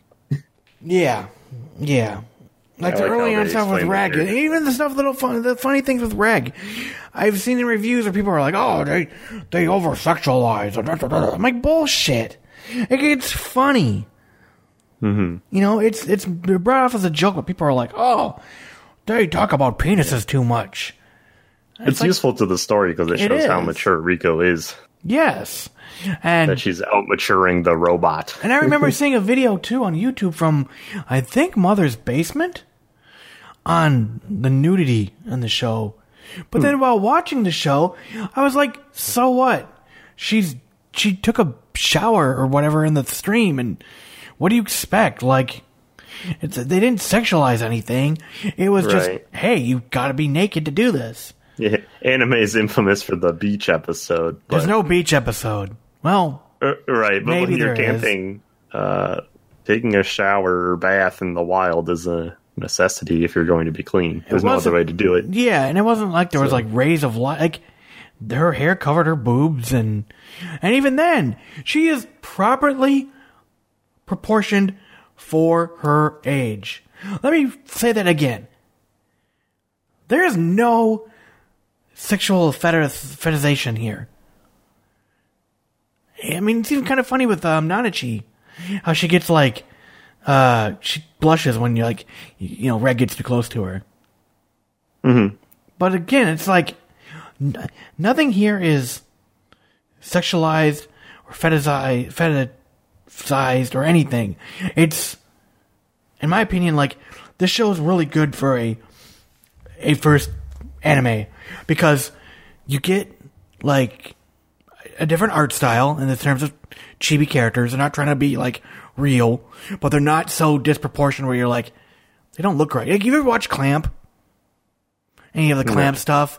Well, no, Code, Ga- Code Geass is made by the same people who did Clamp. Oh, Code Geass is where they've got the really Everyone's gangly. drawn like an eight foot female. yeah, exactly. Everyone's got Everyone's a gangly. slender Yeah. person. Like, it's not that off putting, but still. It's kind of weird when you're like, Yeah, but they're very much all the same body, body type. They're like eight foot feminine people. Yes. it's kind of bizarre. But you know, I think this is going to be a good show. I mean, I think I could show this to my wife, who's seen some anime, and she'd be like, "Oh, this is fun." Well, see, here's my caution against it. Why I initially said no. Okay. because it reminds me to how I got started in anime with Full Metal Alchemist Brotherhood and the graphic scene of Tucker's daughter being mm-hmm. the homunculus. And that was really creepy to me. I stopped watching for like a month. I'm like, this show's fucked up. I'm not going to watch anime. And I feel like you could feel the same about this because where all it starts, Disney esque, it does get dramatic and graphic. And I'd be afraid I'd like lose people in its intensity if they just wanted an adventure show. It's, very much a, consp- a dark conspiracy with graphic scenes more than it is just a normal adventure. Yeah, but I think a the graphic scenes are there put on purpose to show the reality of things. You know, Riko is like, "Oh, hey, I, I could do this," but then the reality of the danger she's putting herself into finally Oh yeah, well, I certainly don't think it's misplaced. But It definitely belongs Uh, the- there. the- the other- on the other to hand- someone who's new, it also shows like, hey, there's, you know, everyone regards this abyss as this great unknown thing that brings in money and and they got all these stories and everyone's great. And but the reality is there's a lot of fucked up people who have their own weird motivations for things that we don't even know yet totally. But i mean i don't think people are going to watch this show going oh it's so cute looking oh my god and then be horrified. Like, it kind of reminds me Yeah, of, I guess they'll of find it Madoka. shocking you know what I mean? I kind of feel like it's Madoka all over again, where it's like, oh, cute, these cute girls. Oh, they're magical girls. Oh God. yeah, you know. magical girls. Yeah, you know. Yeah. Um, no, I don't think that, but I just see myself recommending it to my friends. Mm-hmm. And do I recommend it as an adventure show? I, think I would. yes. I would say yes, and I would just say don't even bring up the Disney portion. Just say, hey, this is a really fun show. You should check it out because, um, you know, it's really fun, and you think it starts off one way and it goes another way, and and it keeps you at the edge of your seat. That's all. Yeah. I won't even get into like who the characters are or what's going on because they do such a good job. I was never once left thinking like, well, they didn't tell me that, or they didn't explain this to me. Mm-hmm. Or who's this character? Yeah, like that's I say that's got I gotta applaud the most. Yeah. Well, that's good. And yeah, like you said, it's in there for a reason. And I was very shocked by how graphic it got, and I, that's probably fine. Whether you're new to anime or not, it's meant to be shocking. Yeah. Oh, wait, don't get me wrong. Yeah, it's It's, not like because I watched a lot of anime, I wasn't surprised or shocked. I agree. I mean, it's a very shocking scene what you're talking about. But at the end of the day, it you know it's part of the world. It's part of the effects of going down in the abyss, mm-hmm. and that's part of the danger. the stakes are high. Yeah, exactly. It really frames how they got pretty lucky up until that point. Yeah, no, exactly, exactly. So, yeah, check the show out. I, I don't know if there's really much more I could say uh, right now, but I am definitely, definitely, definitely looking forward to season two, and I hope they continue on the path they've been going. They did a really good job with season one, and I, I also hope they don't like get full of themselves, like and get egos about the show. I mean, obviously they're following pre-written, you know, manga. And I guess what happened was they'd actually ran out of source material at the end of season one, thus the wait.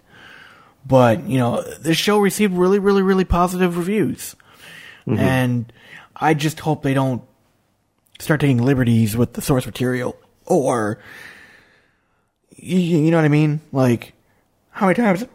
Sorry, how many times has it been like, oh man, watch the show, but don't watch season two? Yeah, that's true. But in this sense, I think the natural progression is natural. The, It's already a good two- sign that they stopped when they ran out of stuff to do. Yeah, they didn't do a fucking. It's not like Gantz. Claymore where they just make up their own ending. Yeah, no, they did the same thing with Gantz, where they fucking like literally ran out of shit, and they're like, "Fuck it, we'll finish it ourselves," and it got way crazy and like, Yeah, that's never good. Yeah. it never works out. Especially the, I mean, it's never the same author for writing the end. all right. So, I got a question for you, unrelated to this now. Um, kind of a tangent I just right. thought about. They're remaking Fruits Basket. I mean, I've never seen the original, You should watch the original. It's fun and cute. but I know fun. of it. What are your thoughts though on them remaking an anime? Like Hmm. completely. Like they did the same thing they did with four. I mean, I guess what you say they did the same thing with Fate Stay Night. Right. Because no one- And those weren't even that spaced apart. Well, I mean, I'm just saying the first season, like they took Fate Stay Night and was like, "Cool, we're gonna redo it and make it look pretty," and then you know they spun off a bunch of other shit. But they are literally redoing uh Fruits Basket, like one for one. Like there's no. There's no difference. Like same guess story, I don't, same I don't love the idea of it being remade just to look better. Whereas Fate Stay Night was remade because they did a bad job adapting it from the visual novel. I, I liked the first season, The visual the original one. super violent and is an eroge game, so it has a lot of sex in it. And then they do like some weird pseudo love story, which is not what it was. Hmm. At least not in the way they did it. So I think it's fine to redo it if you're adding something or making it different. I am not interested in watching anime that just looks nicer because I mean I'm watching anime. If I wanted it to look perfect, I'd watch photorealism documentaries, right?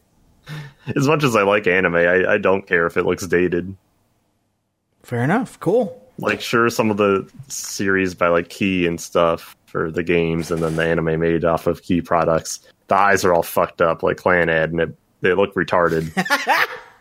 and like that bugs me, but would I enjoy it more if it was remade to not look like that? I don't think so. I think it's fine. Have you I watched any it. of the key shows? I tried to watch Clannad, it was too boring, but it wasn't because their eyes were fucked up. Um, that's the only one you've watched. I tried to watch uh, Little Busters too, which also I've sucked. never tried to watch Little Busters. That's the only one I've not seen. Key stuff, I just don't. Wait, unless Angel Beats is right. Oh, I think uh, is it? I think you're right. Yeah, I think it is. It- It's based on the visual novel by Key, at least. Go watch Kanon or Kanan. I don't know how the fuck you say Yeah, it. they also have fucked up eyes in there. They do. They all do. It's fucking key, dude. and bring tissues and don't don't bring razors with you. And lotion. No, no. Don't Oh. don't bring lotion. It's- That's creepy. That's very yeah, creepy. so I mean, I'm not eager about the remake. I think it's fine to like remake, like they remade in a sense with a slightly different story, Space Battleship Yamato, or it was Starship Troopers, and yeah.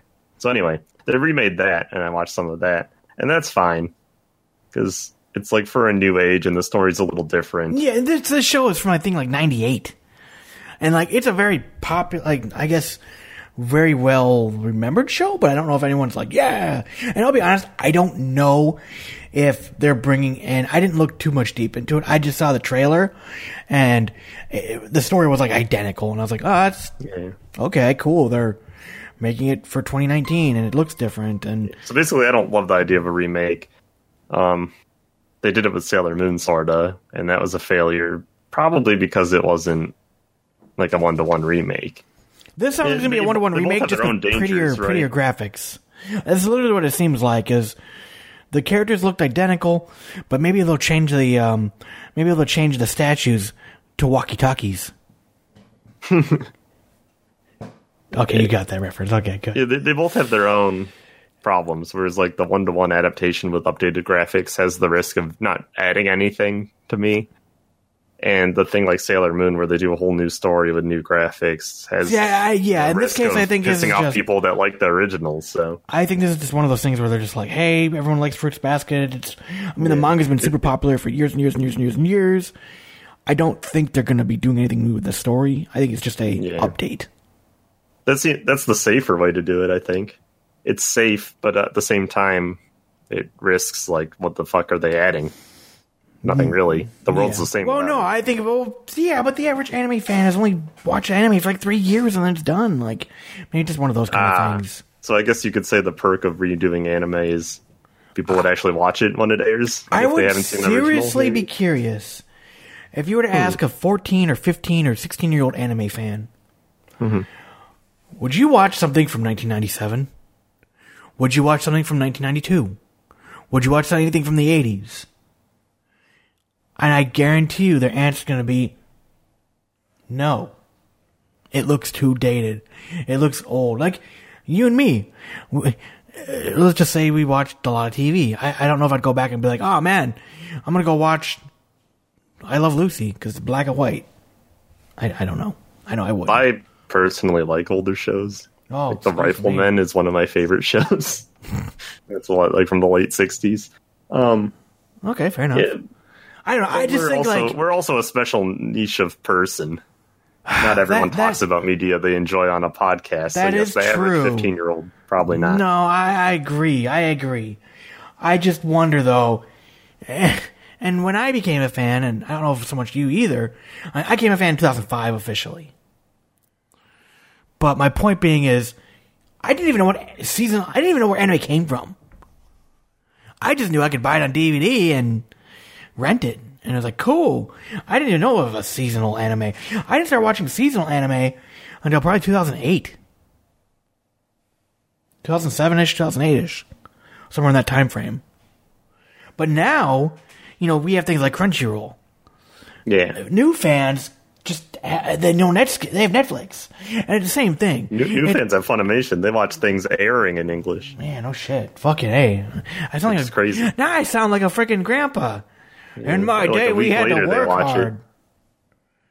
Back in my day, we were watching Dragon Ball Z for the latest DVD or VHS releases and the commercials beforehand. I had to use Adult Swim. Yeah, no, I, was, I certainly got into it in the age of the internet in 2011. That's when I started watching anime, but uh, it's still different. I mean, I initially starting watching it, I did watch Full Metal on Netflix. Yeah. I, I didn't know how live of a thing it was. I'm like, it comes out. That's like a thing, yeah. and then the English translates them, and like I don't know, like every year or so it'll come out like a movie. That's what I thought. Yeah. Oh yeah, yeah, definitely. So, um, other thing I wanted to ask, kind of related to Fruits Basket. Evangelion is coming to Netflix. Don't know if Yeah. you heard. They are redoing the entire dub. What Do do people dislike the dub? I don't really know. It's it's not bad. It's not like it's a dub.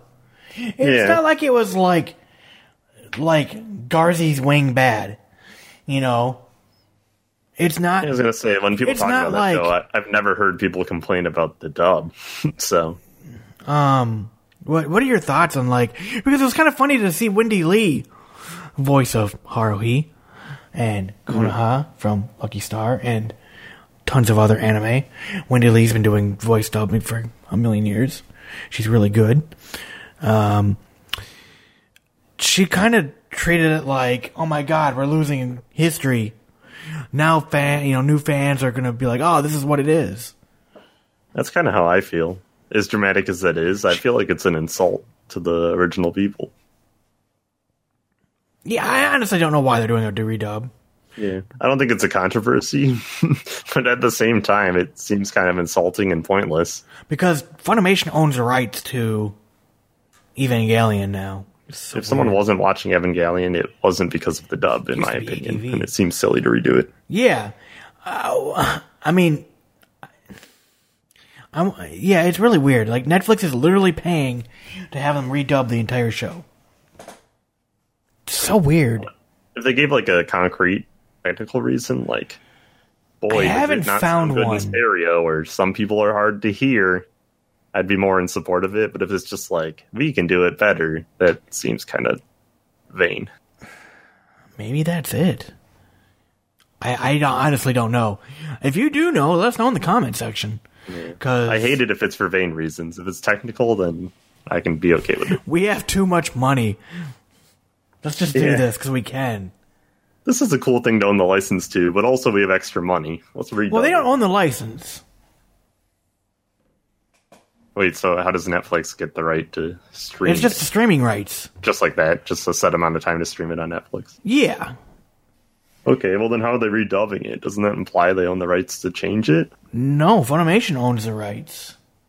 Oh, okay. I would assume then it's Funimation Funimation's like and giving it to Netflix. Funimation's probably like, fuck yeah, do whatever the fuck you want, more money, because you know, if you just have the rights to stream it, you're not allowed to redub it. So there has to be some sort of cooperation. maybe the contract just says, hey, you own everything, you know, as far as the English stuff goes, and you know, maybe in the contract that Funimation owns or that AD. This is originally done by I think manga or AD. I think ADV owned the rights originally. I'd have to go look at my. Because it'd be really weird if when the contract ends and it goes off Netflix, that version disappears forever. That, that's, I mean, a good, that's a good question though. You can't obliterate something That's a from great- the internet. you just brought but up it is weird great if that question. dub goes away. That's a great fucking question. Or does Funimation then own the new dub, and they're going to re re re release with the new Hmm. Netflix dub on Blu-ray? Yeah, it's it's bizarre. And did they re? I mean, they recently redubbed it in a way when they came out with those movies, right? Were those all Um, the original voice actors? No, I would probably say no. Because that's an interesting question too. Is like we have the original dub, the kind of like halfway dub, I imagine, with the movies, and now Let they have like a completely new one of the original show. It's weird. Uh, Spike Spencer, Brianna Petrina calling Clink. So we're gonna have like uh, three different ways to hear the characters. Um, no, I mean, okay. So Spike Spencer was Shinji in the movies. Mhm. Let me find out now. Um, Evangelion, and now I'm really curious. I didn't even think about looking at that far. Yeah, because I don't remember hearing controversy when the movies came out, so I don't know. Um. Oh wow. Uh, no, they kept the voice actors. Spike Spencer was Shinji, Keith Ellison, um, Amanda. Yeah, I mean they changed some. So like, let's look at Rei and Asuka. Um. Rei was Brianna Pedlitza, and Asuka. Why can't I find her character here? Anyway, yeah. So they did some. Point being, they did some voice character changes for whatever reason. Maybe the character, maybe the voice actor is no longer doing the voice acting. Maybe they passed on. Maybe they just were too expensive. Who the fuck knows? For whatever reason. But the original, like uh, Rei, was Amanda Winn-Lee, and then in the movie it's Brianna well, whoever I can't say your last name. Point Yeah, they made some changes, but the main character, like Shinji, they didn't change Shinji. You know, um, Yeah, I guess that's what I'm curious about. Because like, are they redoing it now because they want to make another Evangelion thing in the future, and they need new voice actors? I don't know. that's a great. which wouldn't really make sense. It has to be made in Japan first, but it just seems bizarre to change it unless they weren't available to redo it for technical reasons, which leads me to believe it's for vain reasons, which I don't like. Let's see. Interesting. Oh, sorry. I guess said earlier it was Wendee Lee. Yeah, it was Amanda Lynn. A completely different person. I'm an idiot. but she wrote on Twitter, like, no, it's not a rumor. I can't tell you how I know, but it's definitely true. They are redubbing. Um, They basically, they're going to be streaming uh, everything. The TV, along with the two Death and Rebirth shows uh, in spring of 2019. Um,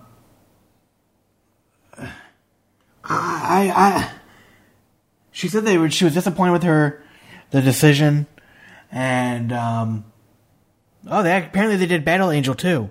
They redubbed Battle Angel. To be in line with the new movie. Um, no, no, for Netflix.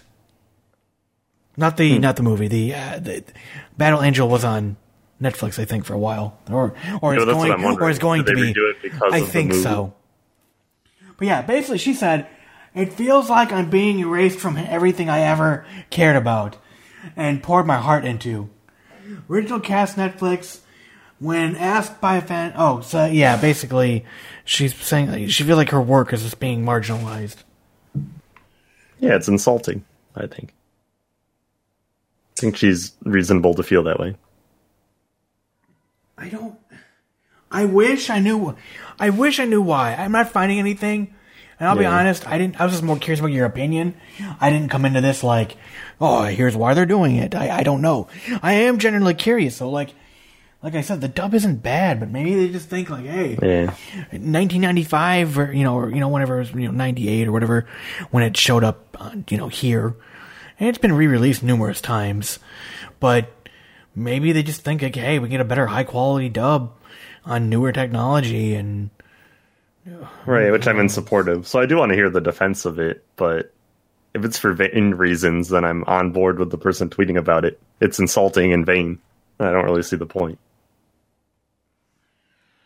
Yeah i mean what do you think though So about her opinion. about her thing about hey like yeah you're you're you're basically you know i'm not now being erased from history like people No, I can't enjoy true the fans show. will know you were the original one.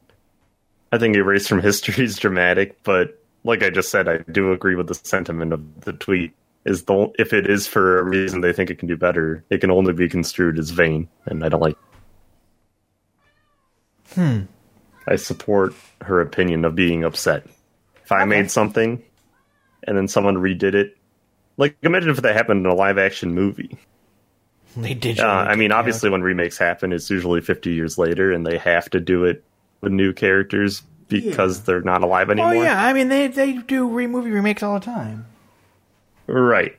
But this is different. Imagine it's made a year later in like the span of history for anime, it's kind of similar. It's made a year later, like the new Mission Impossible comes out, and a year later they redo it when someone owns the rights to it because they think they can replace Tom Cruise with like a better actor, which they probably can. I don't love Tom Cruise, but wouldn't that be insulting and crazy? Well, I mean, look at the James Bond. I mean, they've had numerous, you know, James Bonds, and no one's like Mm. throwing a fit and like, "Oh my god!" Everyone just kind of just accepts it and like, "Oh, this is." Yeah, I guess voice acting is different because you don't get a face to the voice, and James Bond is very much like a a continuum where people accept there's new James Bonds, whereas this one there's not really a reason to ever replace the voice because the voice can be the same. There's no person attached to it. The person is the animation, and if the animation is unchanging, why change the voice? Is how I feel. But yeah, this is interesting. I do want to read more about it as a debate. mean, I guess you could say the same thing. I mean, like uh, D- D- Dragon Ball Z Kai did the same thing. Of course, Dragon Ball Z Kai was kind of like a a spin-off of you know the original retelling of Dragon Ball. Yeah, and everyone kind of knew that the dub was never faithful to how Dragon Ball was originally anyway. So yeah, definitely interesting. Like they changed the dub a lot for Dragon Ball Z. Goku's very much mm, painted as like a goofy hero. Oh god, I remember type. I was watching Kai. And it's the only Dragon Ball I've ever watched from start to finish. But I wanted to see what happened, so I started watching the Japanese. And I was like, Mm-hmm. why the fuck does Goku sound like a girl? Turns out Yeah. the Japanese voice artist for Go- Goku is a woman. Yeah. yeah, but my friend who's a big Dragon Ball fan was explaining to me how in the West, in the dub, they make him a goofy Superman type, Yep. but in the actual Japanese version, he's that way just because he wants to get stronger, like as a motivation, and just enjoys fighting. But they thought in the West, just him enjoy fighting is just like a weird. yeah, It's not like a heroic thing, right? Yeah. Uh, so they kind of make him like a goofy hero in the dub, which is kind of changing the tone of the series. Which is why the things like the Cell games. I don't know if you watched all of Dragon Ball Z, Kai or otherwise. But I have, yeah. in the Cell games, you kind of like you see it with Vegeta and his character's motivation to let Cell get stronger and become perfect Cell because he wasn't enough of a challenge to fight Vegeta, and then it bites him in the ass because now he's too powerful. Yeah. And it fits his character because in the dub they kind of maintain what type of person he is. But Goku's the same, but and it doesn't match his character. And when he's fighting Cell and then he makes his son do it, uh, it seems weird, right? Yeah. He's No. no longer like a hero. They have to keep that part of the story in there. Yeah, okay. It's just bizarre. All right. So well, I don't know. want to wrap it up for here today? Yeah, in wrap up, I want to say definitely watch Bunny Girl Senpai. That show is good. Okay, I'll check it out. All right, thanks everybody for listening. Check out our review index for our past episodes. And uh, yeah, thank you very much. This has been the Bonsai Beat Podcast. If you have any feedback, head over to bonsaibeat.com and leave a comment on the show notes for this episode. While you're there, you can also find our review index, which has a list of all the anime that we've reviewed on the Bonsai Beat Podcast. If you enjoyed this episode, be sure to add us to your favorite podcatcher. You can find links to do that on our website. Otherwise, we're also on iTunes and Stitcher Radio if that's easier for you. Once again, this is the Bonsai Beat Podcast. Thank you for listening. And if you have any other questions or comments, you can send them to bonsaibeat at gmail.com.